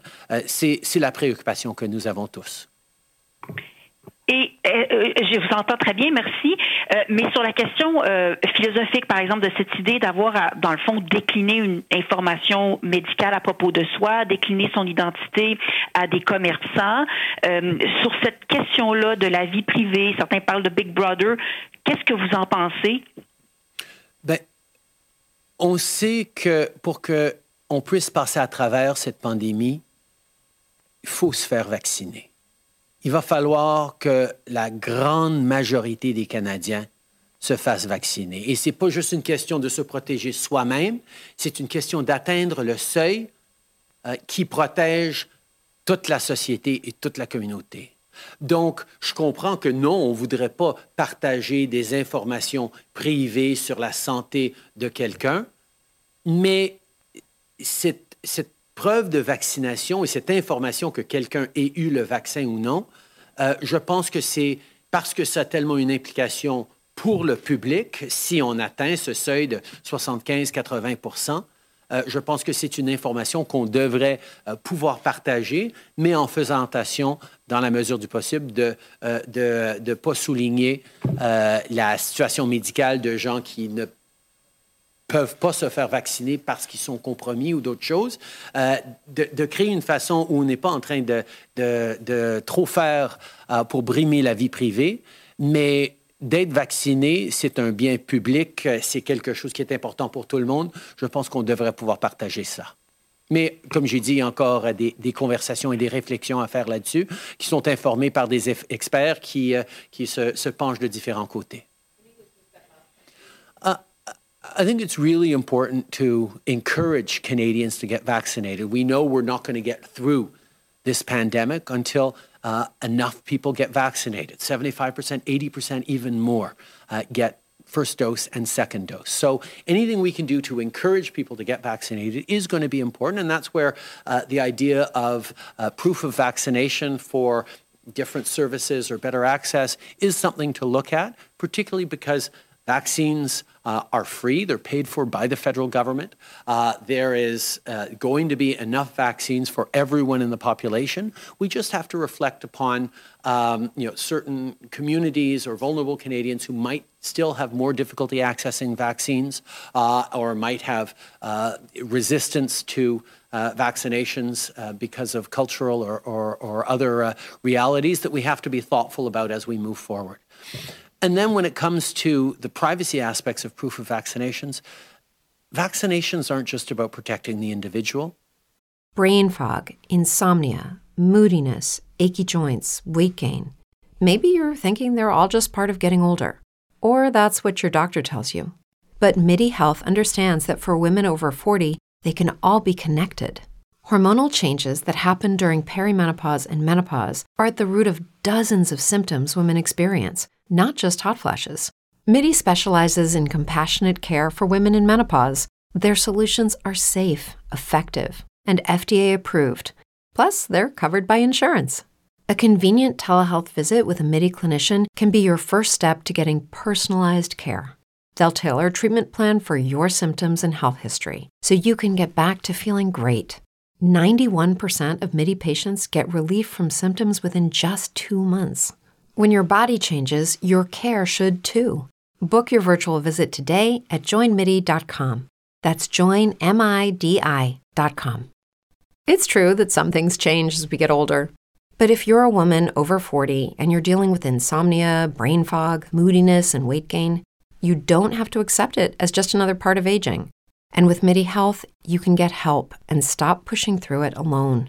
The experts at Midi understand that all these symptoms can be connected to the hormonal changes that happen around menopause, and Midi can help you feel more like yourself again. Many healthcare providers aren't trained to treat or even recognize menopause symptoms. Midi clinicians are menopause experts. They're dedicated to providing safe, effective, F D A-approved solutions for dozens of hormonal symptoms, not just hot flashes. Most importantly, they're covered by insurance. ninety-one percent of Midi patients get relief from symptoms within just two months. You deserve to feel great. Book your virtual visit today at join midi dot com. That's join midi dot com. They're about protecting all of society, and particularly vulnerable individuals who, for medical reasons, can't actually get vaccinated. So it matters to know uh, that Canadians are getting vaccinated. And I think we should be able to walk the path between respecting uh, someone's privacy, but also understanding that whether or not someone's vaccinated uh, is something that we should be able to, uh, to make use of. Uh, to both encourage people to get vaccinated and keep all Canadians safe. Thank you. We'll now take questions in the room. Tonda? Uh, good morning, Prime Minister. Um, Tonda McCharles with the Toronto Star. Can I go back to what your, your remarks about one-dose summer, two-dose fall? Um, we've had national guidance on masking. We've had national guidance on immunization. And I'd like to understand what you think, or if you even think there's a need for, a national reopening plan that uses some of these markers. I mean, are you contemplating giving guidance to the provinces on case counts per one hundred or whatever, like the case may be? Uh, I don't hear that kind of specificity. And already Saskatchewan is kind of ditching the seventy-five percent first dose. They're saying seventy is good enough. Um, Brain fog, insomnia, moodiness, achy joints, weight gain. Maybe you're thinking they're all just part of getting older, or that's what your doctor tells you. But Midi Health understands that for women over forty, they can all be connected. Hormonal changes that happen during perimenopause and menopause are at the root of dozens of symptoms women experience, not just hot flashes. Midi specializes in compassionate care for women in menopause. Their solutions are safe, effective, and F D A approved. Plus, they're covered by insurance. A convenient telehealth visit with a Midi clinician can be your first step to getting personalized care. They'll tailor a treatment plan for your symptoms and health history so you can get back to feeling great. ninety-one percent of Midi patients get relief from symptoms within just two months. When your body changes, your care should too. Book your virtual visit today at join midi dot com. That's join midi dot com. Judy was boring. Hello. Then Judy discovered chumba casino dot com. It's my little escape. Now Judy's the life of the party. Oh, baby, mama's bringing home the bacon. Whoa, take it easy, Judy. The Chumba life is for everybody. So go to chumba casino dot com and play over one hundred casino-style games. Join today and play for free for your chance to redeem some serious prizes. chumba casino dot com. No purchase necessary. Void where prohibited by law. eighteen plus terms and conditions apply. See website for details. I think it's really important that Canadians understand that we could have a much better summer uh, if two things happen. If the case counts get under control across the country. If we're able to crush COVID and keep those case counts really low with adequate measures around screening and contact tracing and isolating whenever there are pop-ups uh, or uh, outbreaks that will happen from time to time. We need to get cases down. And we've seen from waves in the past the problems that happens if restrictions are opened too early. It just leads to a greater next wave. So the first thing we need to do to make sure we're getting into a one-dose summer where people can be a little freer and have a little bit more normal summer with friends around the barbecue is case numbers need to be down right across the country. And you know, local public health officials will make determinations about what under control and what case counts are. It could vary a little bit, but cases need to be down. Secondly, Canadians have to get that one dose. Canadians have to get vaccinated to over seventy-five percent. And if we have those two things, if case numbers are down and uh, if over seventy-five percent of people get vaccinated, we can have a summer that'll be much better for everyone. And that's sort of on all of us. Different orders of government. The federal government needs to make sure, as we are, that we have enough vaccines for everyone to get one dose before the end of June, which we will, and the second dose continues to increase uh, in terms of being delivered. The provinces keep the restrictions necessary in place until they get the new cases totally under control and are able to handle and respond to any little outbreaks that we know will happen. And third, Canadians need to get vaccinated. We have more and more uh, vaccines coming in. We're going to be able to have enough doses so that we can have that one-dose summer, which will set us up for a two-dose fall, which will be much, much better. But everyone needs to do their part. Keep the case number, get the case numbers down and keep them down and get vaccinated. That's how we get through this. Next question. Hi, Prime Minister. Stephanie Taylor with the Canadian Press. Going back to AstraZeneca for a second, given that experts have said that mRNA vaccines are the preferred ones and there are ongoing safety concerns with the AstraZeneca shot, will Canada stop negotiating with the United States to get their doses of AstraZeneca and instead ask for, say, Moderna? We're going to continue to talk with all our partners about ensuring that we're able to get Canadians through this as quickly as possible and as safely as possible. Uh, we will continue to work uh, with the United States, with other countries around the world to ensure uh, that we get enough doses to get Canadians vaccinated with one dose before the summer uh, and uh, you know, that second dose through the summer so that we can have uh, a, uh, a much better fall. Uh, but on the uh, safety concerns, I'm happy to turn uh, to Doctor Tam to uh, to speak to that. Judy was boring. Hello. Then Judy discovered chumba casino dot com. It's my little escape. Now Judy's the life of the party. Oh, baby, mama's bringing home the bacon. Whoa, take it easy, Judy. The Chumba life is for everybody. So go to chumba casino dot com and play over one hundred casino-style games. Join today and play for free for your chance to redeem some serious prizes. Ch-ch-chumba. chumba casino dot com. No purchase necessary. Void where prohibited by law. eighteen plus terms and conditions apply. See website for details. With the Lucky Land Slots, you can get lucky just about anywhere. This is your captain speaking. Uh, we've got clear runway and the weather's fine, but we're just going to circle up here a while and uh, get lucky. No, no, nothing like that. It's just these cash prizes add up quick. So I suggest you sit back, keep your tray table upright, and start getting lucky. Play for free at lucky land slots dot com. Are you feeling lucky? No purchase necessary. Void where prohibited by law. eighteen plus terms and conditions apply. See website for details. Thank you for the question. And I think that, uh, as the Prime Minister said, it's really important to increase vaccine uptake because it's going to play a really important role in helping us um, control the pandemic and um, reduce the risk of resurgence. I think he, he provided a really important point in terms of getting the cases down at very low levels so that we can um, you know, provinces can actually test, trace, isolate, and put out uh, these more targeted approaches so they're not going back into the fall with the more restrictive measures. That's this sort of vision going forwards. And in terms of, um, you know, um, AstraZeneca, I think what I would say is, first of all, remind everyone that uh, anyone who got the AstraZeneca vaccine did the right thing um, in protecting yourself and those uh, you love and those around you. Um, of course, we have to take any reports of serious side effects, however rare, very carefully. So that's what is being done, and so that Canadians can have the appropriate information uh, to make informed choices, and the provinces can design their uh, programs.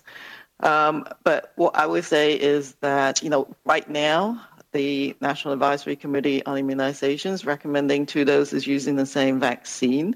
So we will uh, make sure that those who got the AstraZeneca vaccine, the first dose, can be provided with a second dose. At the same time, we're following the evolving science, um, including the ones, uh, the studies from the United Kingdom, to provide the most up-to-date advice uh, on whether a mixed dose schedule Uh, is um, and the appropriate way to go. And that would offer an, a, a choice, essentially, for those who uh, have received AstraZeneca for the first dose. And so I think the bottom line is we take any um, reports of uh, serious adverse events very seriously, and that is being taken into account as we design our programs going forward.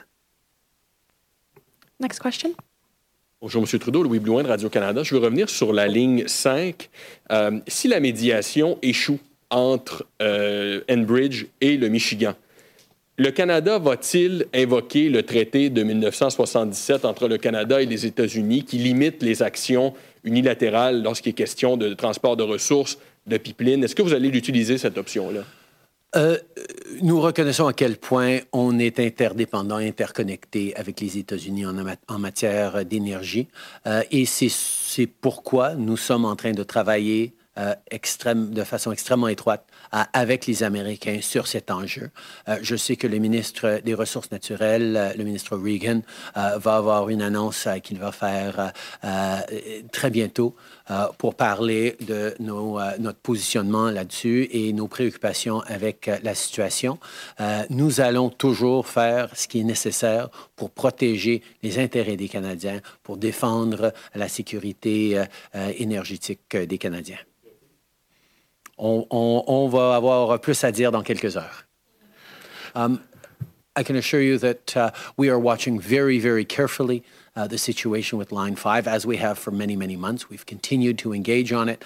Uh, and uh, Minister of Natural Resources, Seamus O'Regan, uh, will be out shortly with an announcement on further engagement by the federal government uh, uh, to uh, ensure that uh, we're defending Canadian uh, interests and uh, Canadian security. Glenn McGregor, C T V News. Prime Minister, you've repeatedly told Canadians not to travel abroad. Earlier this month, your foreign minister was in the U K. He's headed back to Iceland uh, later this month, even before his quarantine, his fourteen-day quarantine period is up. You've talked about the possibility you're going to go to the U K for the G seven. What do you say to Canadians who have put off travel, maybe to go to funerals or to see family around the world, when they see that's a mixed message, that, that people in cabinet are traveling, but they're not allowed to?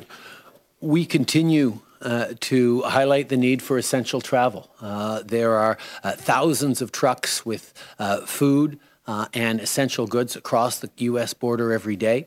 Uh, we continue to see essential travel happening. Uh, the question always remains, uh, what is essential travel and are the rules going to be followed? Uh, we had to make sure uh, that we kept Canadians safe when we shut down the borders to non-essential travel. Uh, for non-Canadians. uh, uh, over a year ago now. And Canadians and people around the world have responded. We have seen a drop in over ninety-five percent in travel volumes over this past year. And that has kept Canadians safe. But there is, uh, there are moments where uh, essential travel is necessary, and those decisions uh, will be made. But at the same time, all proper safety protocols will be followed. All quarantines and testings uh, will be abided by. Uh, because uh, nobody uh, is exempt from keeping Canadians safe. For you and Minister LeBlanc, possibly, uh, the Justice Minister in Alberta made some comments uh, last few days uh, about how the provincial N D P and the media and the federal Liberals wanted to see Alberta's provincial health system collapse during the pandemic. Wondering what your response is to that, and, and whether it colors your relationship with Alberta as you try and work through the pandemic. I think it's a shame to see people uh, pointing fingers and laying blame and suggesting that anyone in Canada uh, wants anything else than to get through this pandemic as safely as possible everywhere. Last week, I reached out directly to the Premier of Alberta, uh, to the mayors of, of uh, Calgary and Edmonton, uh, to continue to offer all the help that the federal government could possibly offer to help uh, Albertans and indeed all Canadians get through this. Uh, every step of the way, the federal government has been there to support Canadians, with eight out of every ten dollars uh, in pandemic support coming from the federal government. We will continue uh, to work with Canadians. We will continue to work with all governments across this country to make sure we're getting through this. That's what Canadians want to see. That's what the federal government wants to see. That's what opposition uh, uh, gov- uh, opposition parties want to see. And that certainly is what the media is focused on as well. Uh, I think uh, playing politics at this point is just not what Canadians want to see. Je pense que c'est très clair qu'il n'y a personne dans ce pays qui veut autre chose que de passer à travers cette pandémie avec euh, le moins de, de, de tragédie possible. Partout au pays. En tant que gouvernement, nous avions toujours été là pour toutes les provinces et territoires. La semaine passée, j'ai parlé au premier ministre de l'Alberta, j'ai parlé au, au maire des deux, deux plus grandes villes, Calgary et, Alberta, et Edmonton, euh, pour dire que, pour répéter une énième fois que le gouvernement fédéral est toujours là pour aider avec quoi que ce soit qui est nécessaire. On a aidé les citoyens, on a aidé les travailleurs avec huit dollars sur dix de tout, tout argent qui a, a été là pour aider les gens à travers cette pandémie euh, venant du gouvernement fédéral, et on va continuer de l'être. Je pense que c'est désolant de voir des gens essayer de jouer de la, poli- de la petite politique là-dessus, parce qu'il n'y a pas personne qui veut autre chose que qu'on passe à travers en sécurité, que ce soit euh, les gouvernements, que ce soit les partis d'opposition ou que ce soit les médias. Hein, nous allons tous continuer de travailler ensemble parce que c'est ça ce dont les Canadiens ont besoin et c'est ça qu'ils veulent voir. One last question. Salima Shipp, G C B C. I want to ask you about what's happening in the Middle East. So uh, Canada's policy on Israel and Palestine is predicated on the existence of the Oslo peace process. A lot of experts say that process has been dead for years and doesn't reflect the reality on the ground. The reality on the ground is renewed tensions. Uh, so with that in mind, what do you say to what we are seeing uh, in Jerusalem as well as in, in, in Gaza, the exchange of rockets and airstrikes in which nine children are among the casualties? The violence and deaths we've seen uh, in Israel uh, right now and in, in the region are, are terrible. There needs to be de-escalation uh, immediately. Uh, we need to see a cessation of violence and attacks. The rocket attacks uh, from Hamas are absolutely unacceptable. But we're also gravely concerned uh, about uh, the uh, settlements uh, and the evictions of Palestinians. We need to see a return to uh, conversations and dialogue and de-escalation, uh, an end to the violence, including the violence at the Al-Aqsa Mosque, uh, which are just, just heart-wrenching. We need to see uh, a path towards a two-state solution through negotiated Uh, conversations. Any unilateral, unhelpful actions on either sides uh, are not contributing to uh, the kind of future we all need to see. Merci, Monsieur le Premier ministre. C'est tout le temps que vous avez avec nous aujourd'hui. On va maintenant continuer la conférence de presse euh, avec le téléphone opérateur. Operator? Thank you, merci. And yes, the next question is from Brian Mullen of Global News. Please go ahead. Oh, actually, and we have lost him. Et la question suivante est de Catherine Lévesque, La Presse canadienne. La parole est à vous. Euh, oui, bonjour, merci beaucoup. Euh, j'ai une question peut-être soit, soit pour les docteurs, soit pour euh, M. Leblanc. Je veux juste revenir là, sur euh, cette première dose cet été, ces deux doses à l'automne. Je me demandais, est-ce que le gouvernement maintient toujours, en fait, la date limite là, de, de septembre, dans le fond, que les Canadiens seront pleinement vaccinés en septembre? Je, je me demandais si on pouvait avoir plus de précision peut-être sur l'échéancier, là, quand, quand tous les Canadiens auront reçu leurs deux doses. Merci. Ben, moi, je peux peut-être offrir quelques commentaires et ensuite le Dr New ou le Dr Tam pourront ajouter. Euh, Madame Anand et le Premier ministre ont toujours été clairs que nous aurons, euh, avant la fin juin, quarante-huit à cinquante millions de doses de vaccins approuvées comme étant sécuritaires et efficaces au Canada. Et ça va permettre à tous les Canadiens qui désireront avoir un vaccin d'avoir au moins la première dose avant euh, la fin juin. Et euh, au courant de l'été, nous allons recevoir suffisamment de doses que tous les Canadiens qui désireront être pleinement vaccinés, ça, ça veut dire évidemment les deux doses, euh, tout cela pourra se faire euh, avant euh, la fin septembre. Évidemment, si les provinces sont capables de, de, de euh, administrer les programmes de vaccins et les Canadiens s'inscrivent dans la mesure du possible, il est peut-être probable qu'au début de septembre, euh, euh, on souhaite que tous les Canadiens seront pleinement vaccinés, mais nous avons la certitude d'avoir les vaccins euh, pour que tout cela soit en place avant la fin septembre. Merci. Euh, c'est, c'est Dr New. Il n'y a pas beaucoup plus à ajouter à ce que euh, le ministre Leblanc a déjà constaté. Euh, on continue à travailler étroitement avec nos homologues des provinces et territoires. C'est sûr, avec euh, l'horaire, euh, l'approvisionnement, la livraison des vaccins ici au Canada, c'est, euh, c'est, c'est, euh, c'est on peut dire plus stable et aussi on attend avec impatience euh, des, des, des, des, des autres doses qui arrivent au, au pays. Donc, euh, c'est euh, vraiment une, une, une, une question pour les provinces et territoires parce qu'ils continuent avec leur planification, avec euh, les, les vaccins qui arrivent dans leur juridiction, pour planifier à offrir les, les vaccins à, à tous les, les, les citoyens dans leur province et territoire. Donc, euh, je pense que euh, pour nous autres, euh, si on parle de la perspective de la santé publique, euh, c'est, c'est une chose d'offrir le vaccin, les, les vaccins, mais c'est aussi quelque chose à suivre euh, comme dit, l'acceptation parce, euh, des, des vaccins parce qu'on sait, euh, ici au Canada, euh, avec les sondages, c'est vraiment encourageant que la plupart des Canadiens, je pense que dernier sondage, j'ai vu euh, plus que quatre-vingts pour cent en, en, de la population indiquée euh, euh, qu'ils, qu'ils veulent euh, recevoir le vaccin. Donc, c'est, c'est quelque chose à suivre, mais euh, pour, pour nous autres, c'est, euh, c'est aussi quelque chose à très important comme cible, vraiment euh, les vaccins administrés, pas seulement les vaccins livrés aux provinces et territoires. Mais euh, pour moi, pour moi, pour les autres, c'est vraiment des bonnes nouvelles. On attend vraiment, on espère une meilleure été que, que l'été passé. Merci.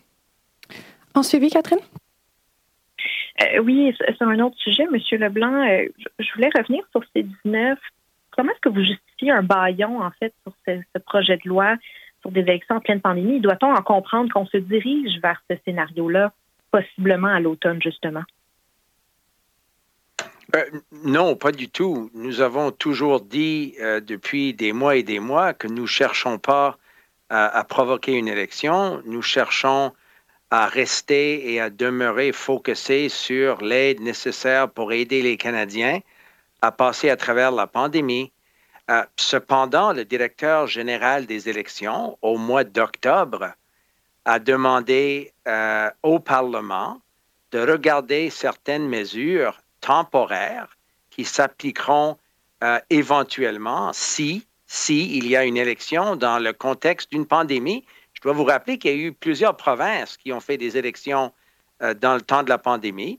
Alors, le directeur général des élections, qui a le mandat légal de s'assurer euh, qu'Élections Canada soit prêt à tout moment pour des élections partielles et pour une élection générale. C'est d'autant plus prudent dans un Parlement minoritaire. Il a demandé au Parlement de considérer des mesures temporaires pour donner plus d'outils à Élections Canada afin de protéger non seulement ceux et celles qui vont aller voter, mais les deux cent cinquante mille personnes qui travaillent à, à administrer les élections dans tous les coins du pays. Alors, nous pensons que les conservateurs n'ont évidemment aucune intention de laisser le débat conclure. Ils veulent à tout prix prolonger le débat sur tous les projets de loi. Et nous croyons aussi que le Parlement doit demeurer focusé, par exemple, sur les mesures budgétaires qui vont aider directement les Canadiens et les provinces à passer à travers la pandémie. Alors, c'est pourquoi nous avons jugé bon euh, de laisser le comité de la procédure de la Chambre regarder le projet de loi, apporter des améliorations ou des amendements que le comité jugera importants. Et ensuite, le processus parlementaire se fera. Mais en même temps, le Bloc québécois vote toujours non confiance dans le gouvernement. Alors, c'est un peu hypocrite de prétendre qu'ils ne veulent pas une élection à tout prix, ils veulent éviter une élection. Nous, au gouvernement, on ne vote pas non confiance dans notre, dans notre gouvernement.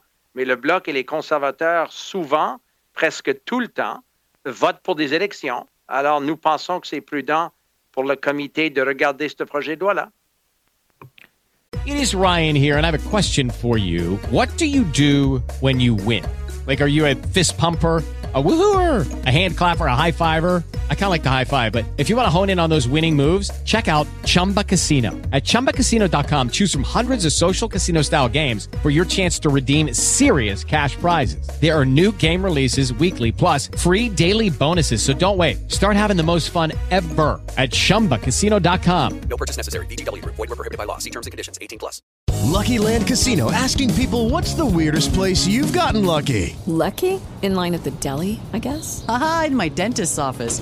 More than once, actually. Do I have to say? Yes, you do. In the car before my kids' P T A meeting. Really? Yes. Excuse me, what's the weirdest place you've gotten lucky? I never win and tell. Well, there you have it. You can get lucky anywhere, playing at lucky land slots dot com. Play for free right now. Are you feeling lucky? No purchase necessary. Void where prohibited by law. eighteen plus. Terms and conditions apply. See website for details. Thank you, operator. We'll take one last question on the phone. Merci, thank you.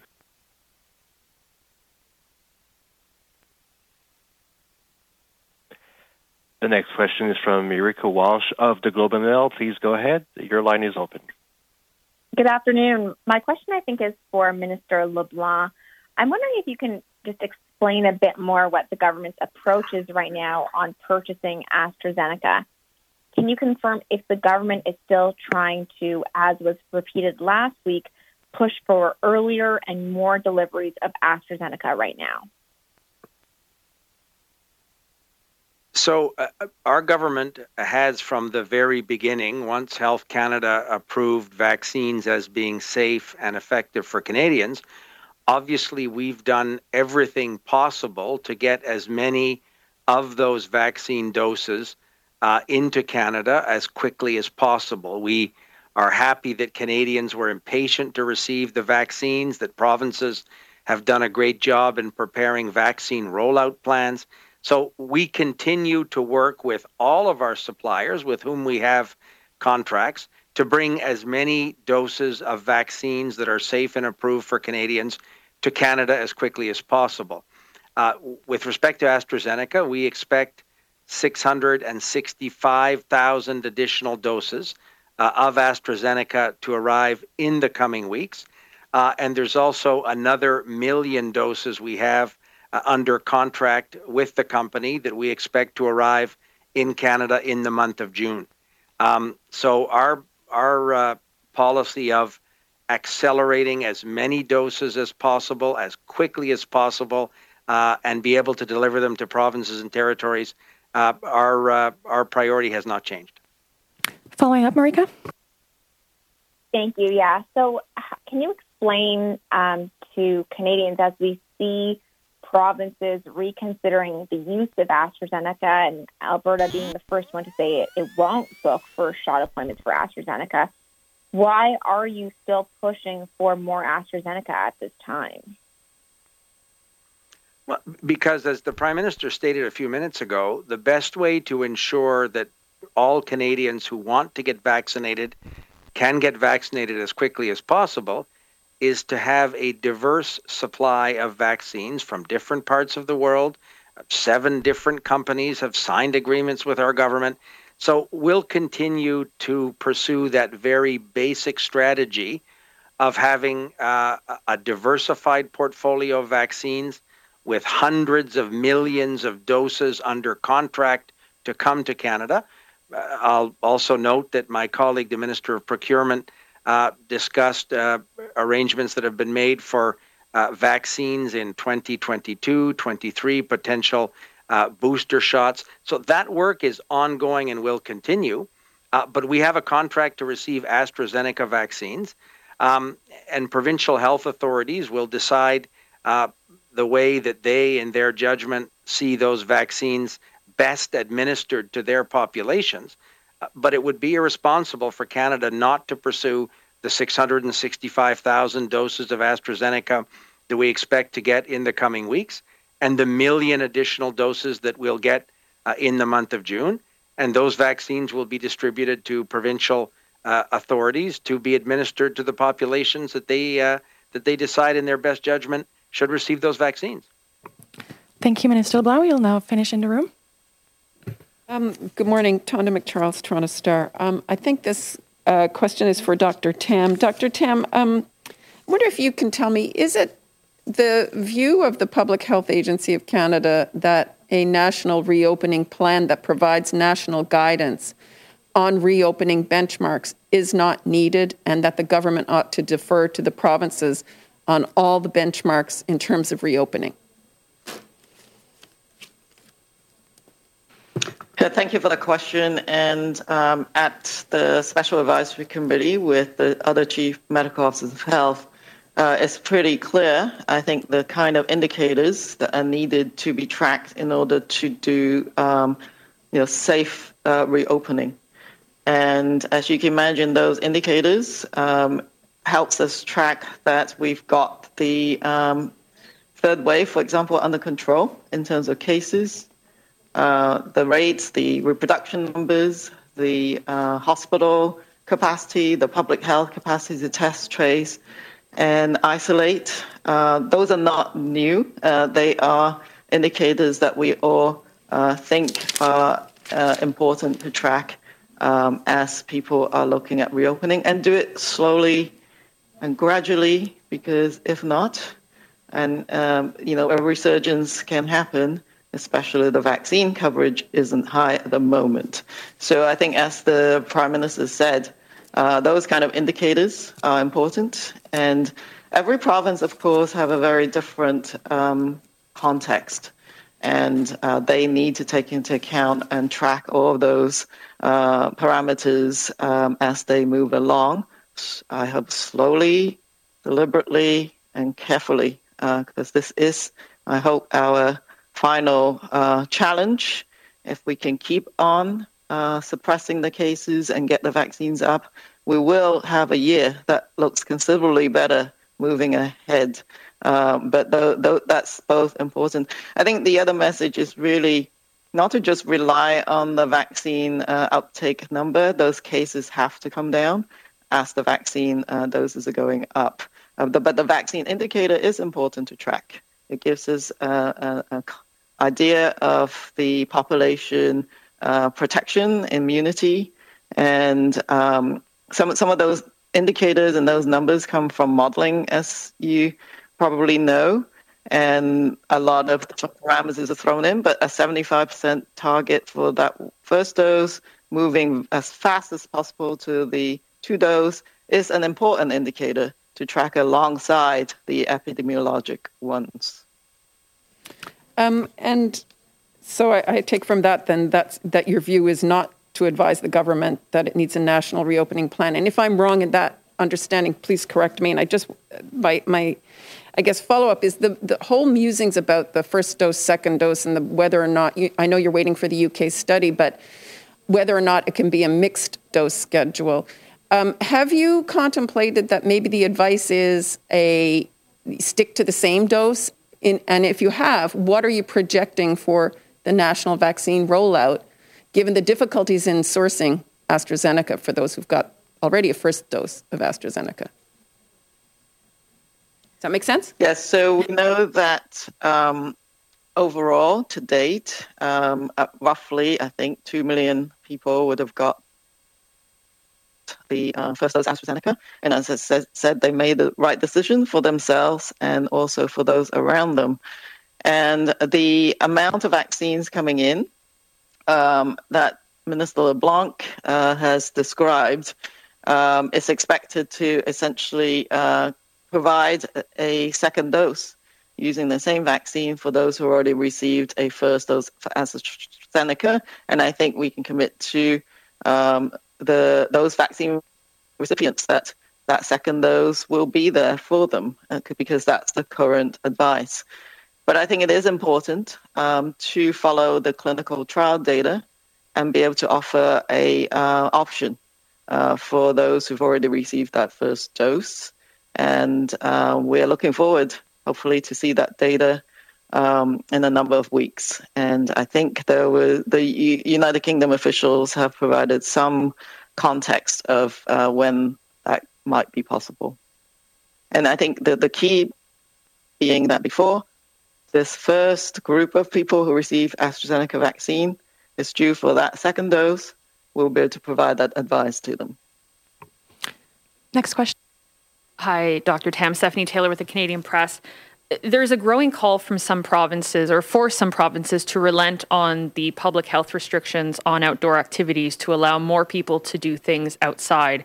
Given that the risk of transmission is low, should and can provinces start to look at relaxing restrictions specifically outdoors before perhaps achieving that seventy or seventy percent benchmark yourself and other local chief medical health officers are working with?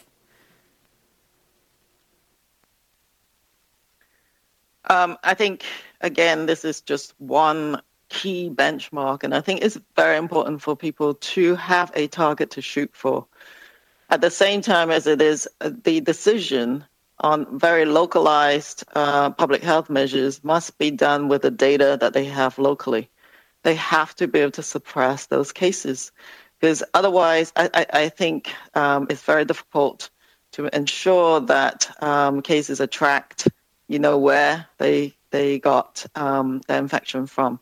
Having said that, the outdoors is definitely safer than the three C's, close, crowded, uh, close contact environments. When you're spending a lot of time together, those are the last ones that uh, um, uh, could probably be going back to normal. But outdoors, so, so as the Prime Minister said, towards a summer where you can have uh, more activity outdoors, particularly with those that you um, in your household or small groups, and be able to do some of those activities very important, as well as, of course, physical activity and mental health.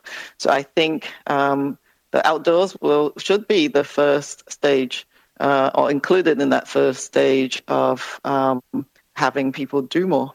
Um, as to exactly the level of vaccination target, uh, we're giving a benchmark, but I do know that the provinces have more complex calculations on the epidemiology, including Uh, for example, how much immunity there exists in their particular population.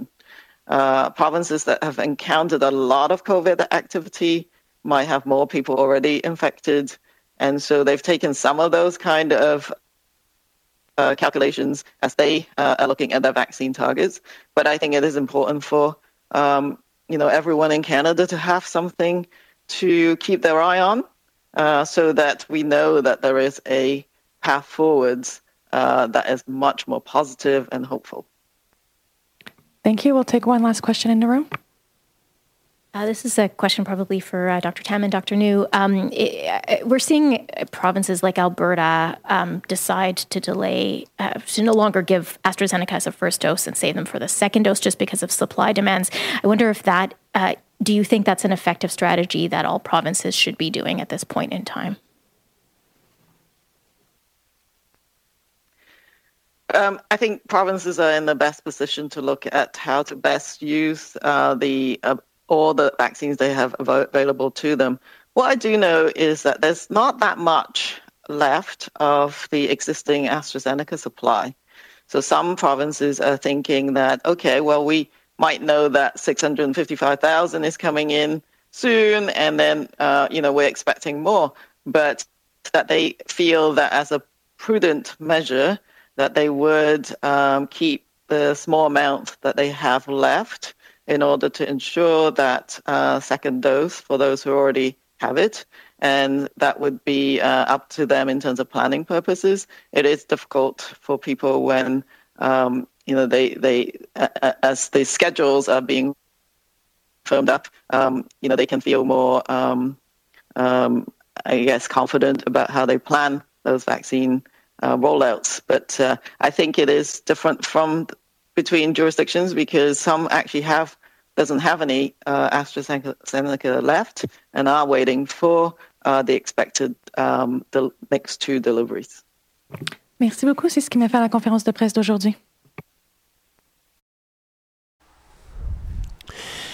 So we need our governments to actually support What what is going to be best for for for us as uh, citizens, but we need them to look out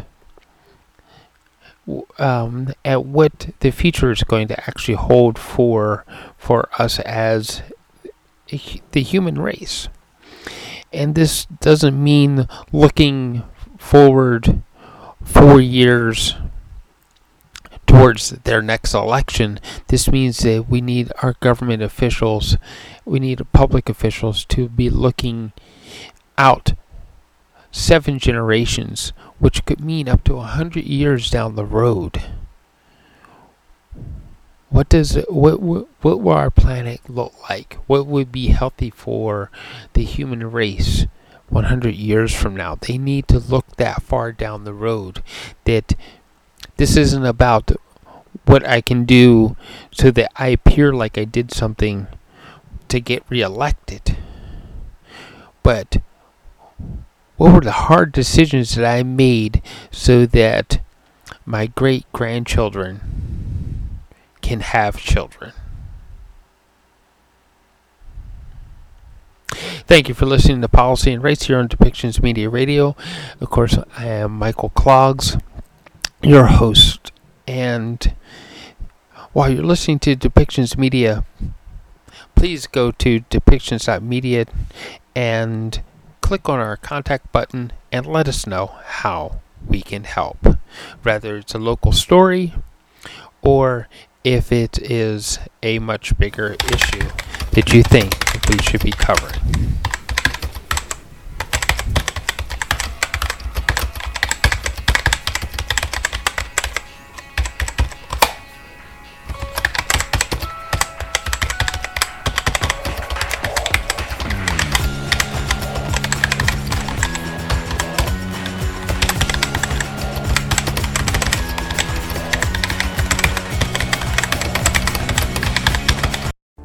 This show has been produced by Depictions Media.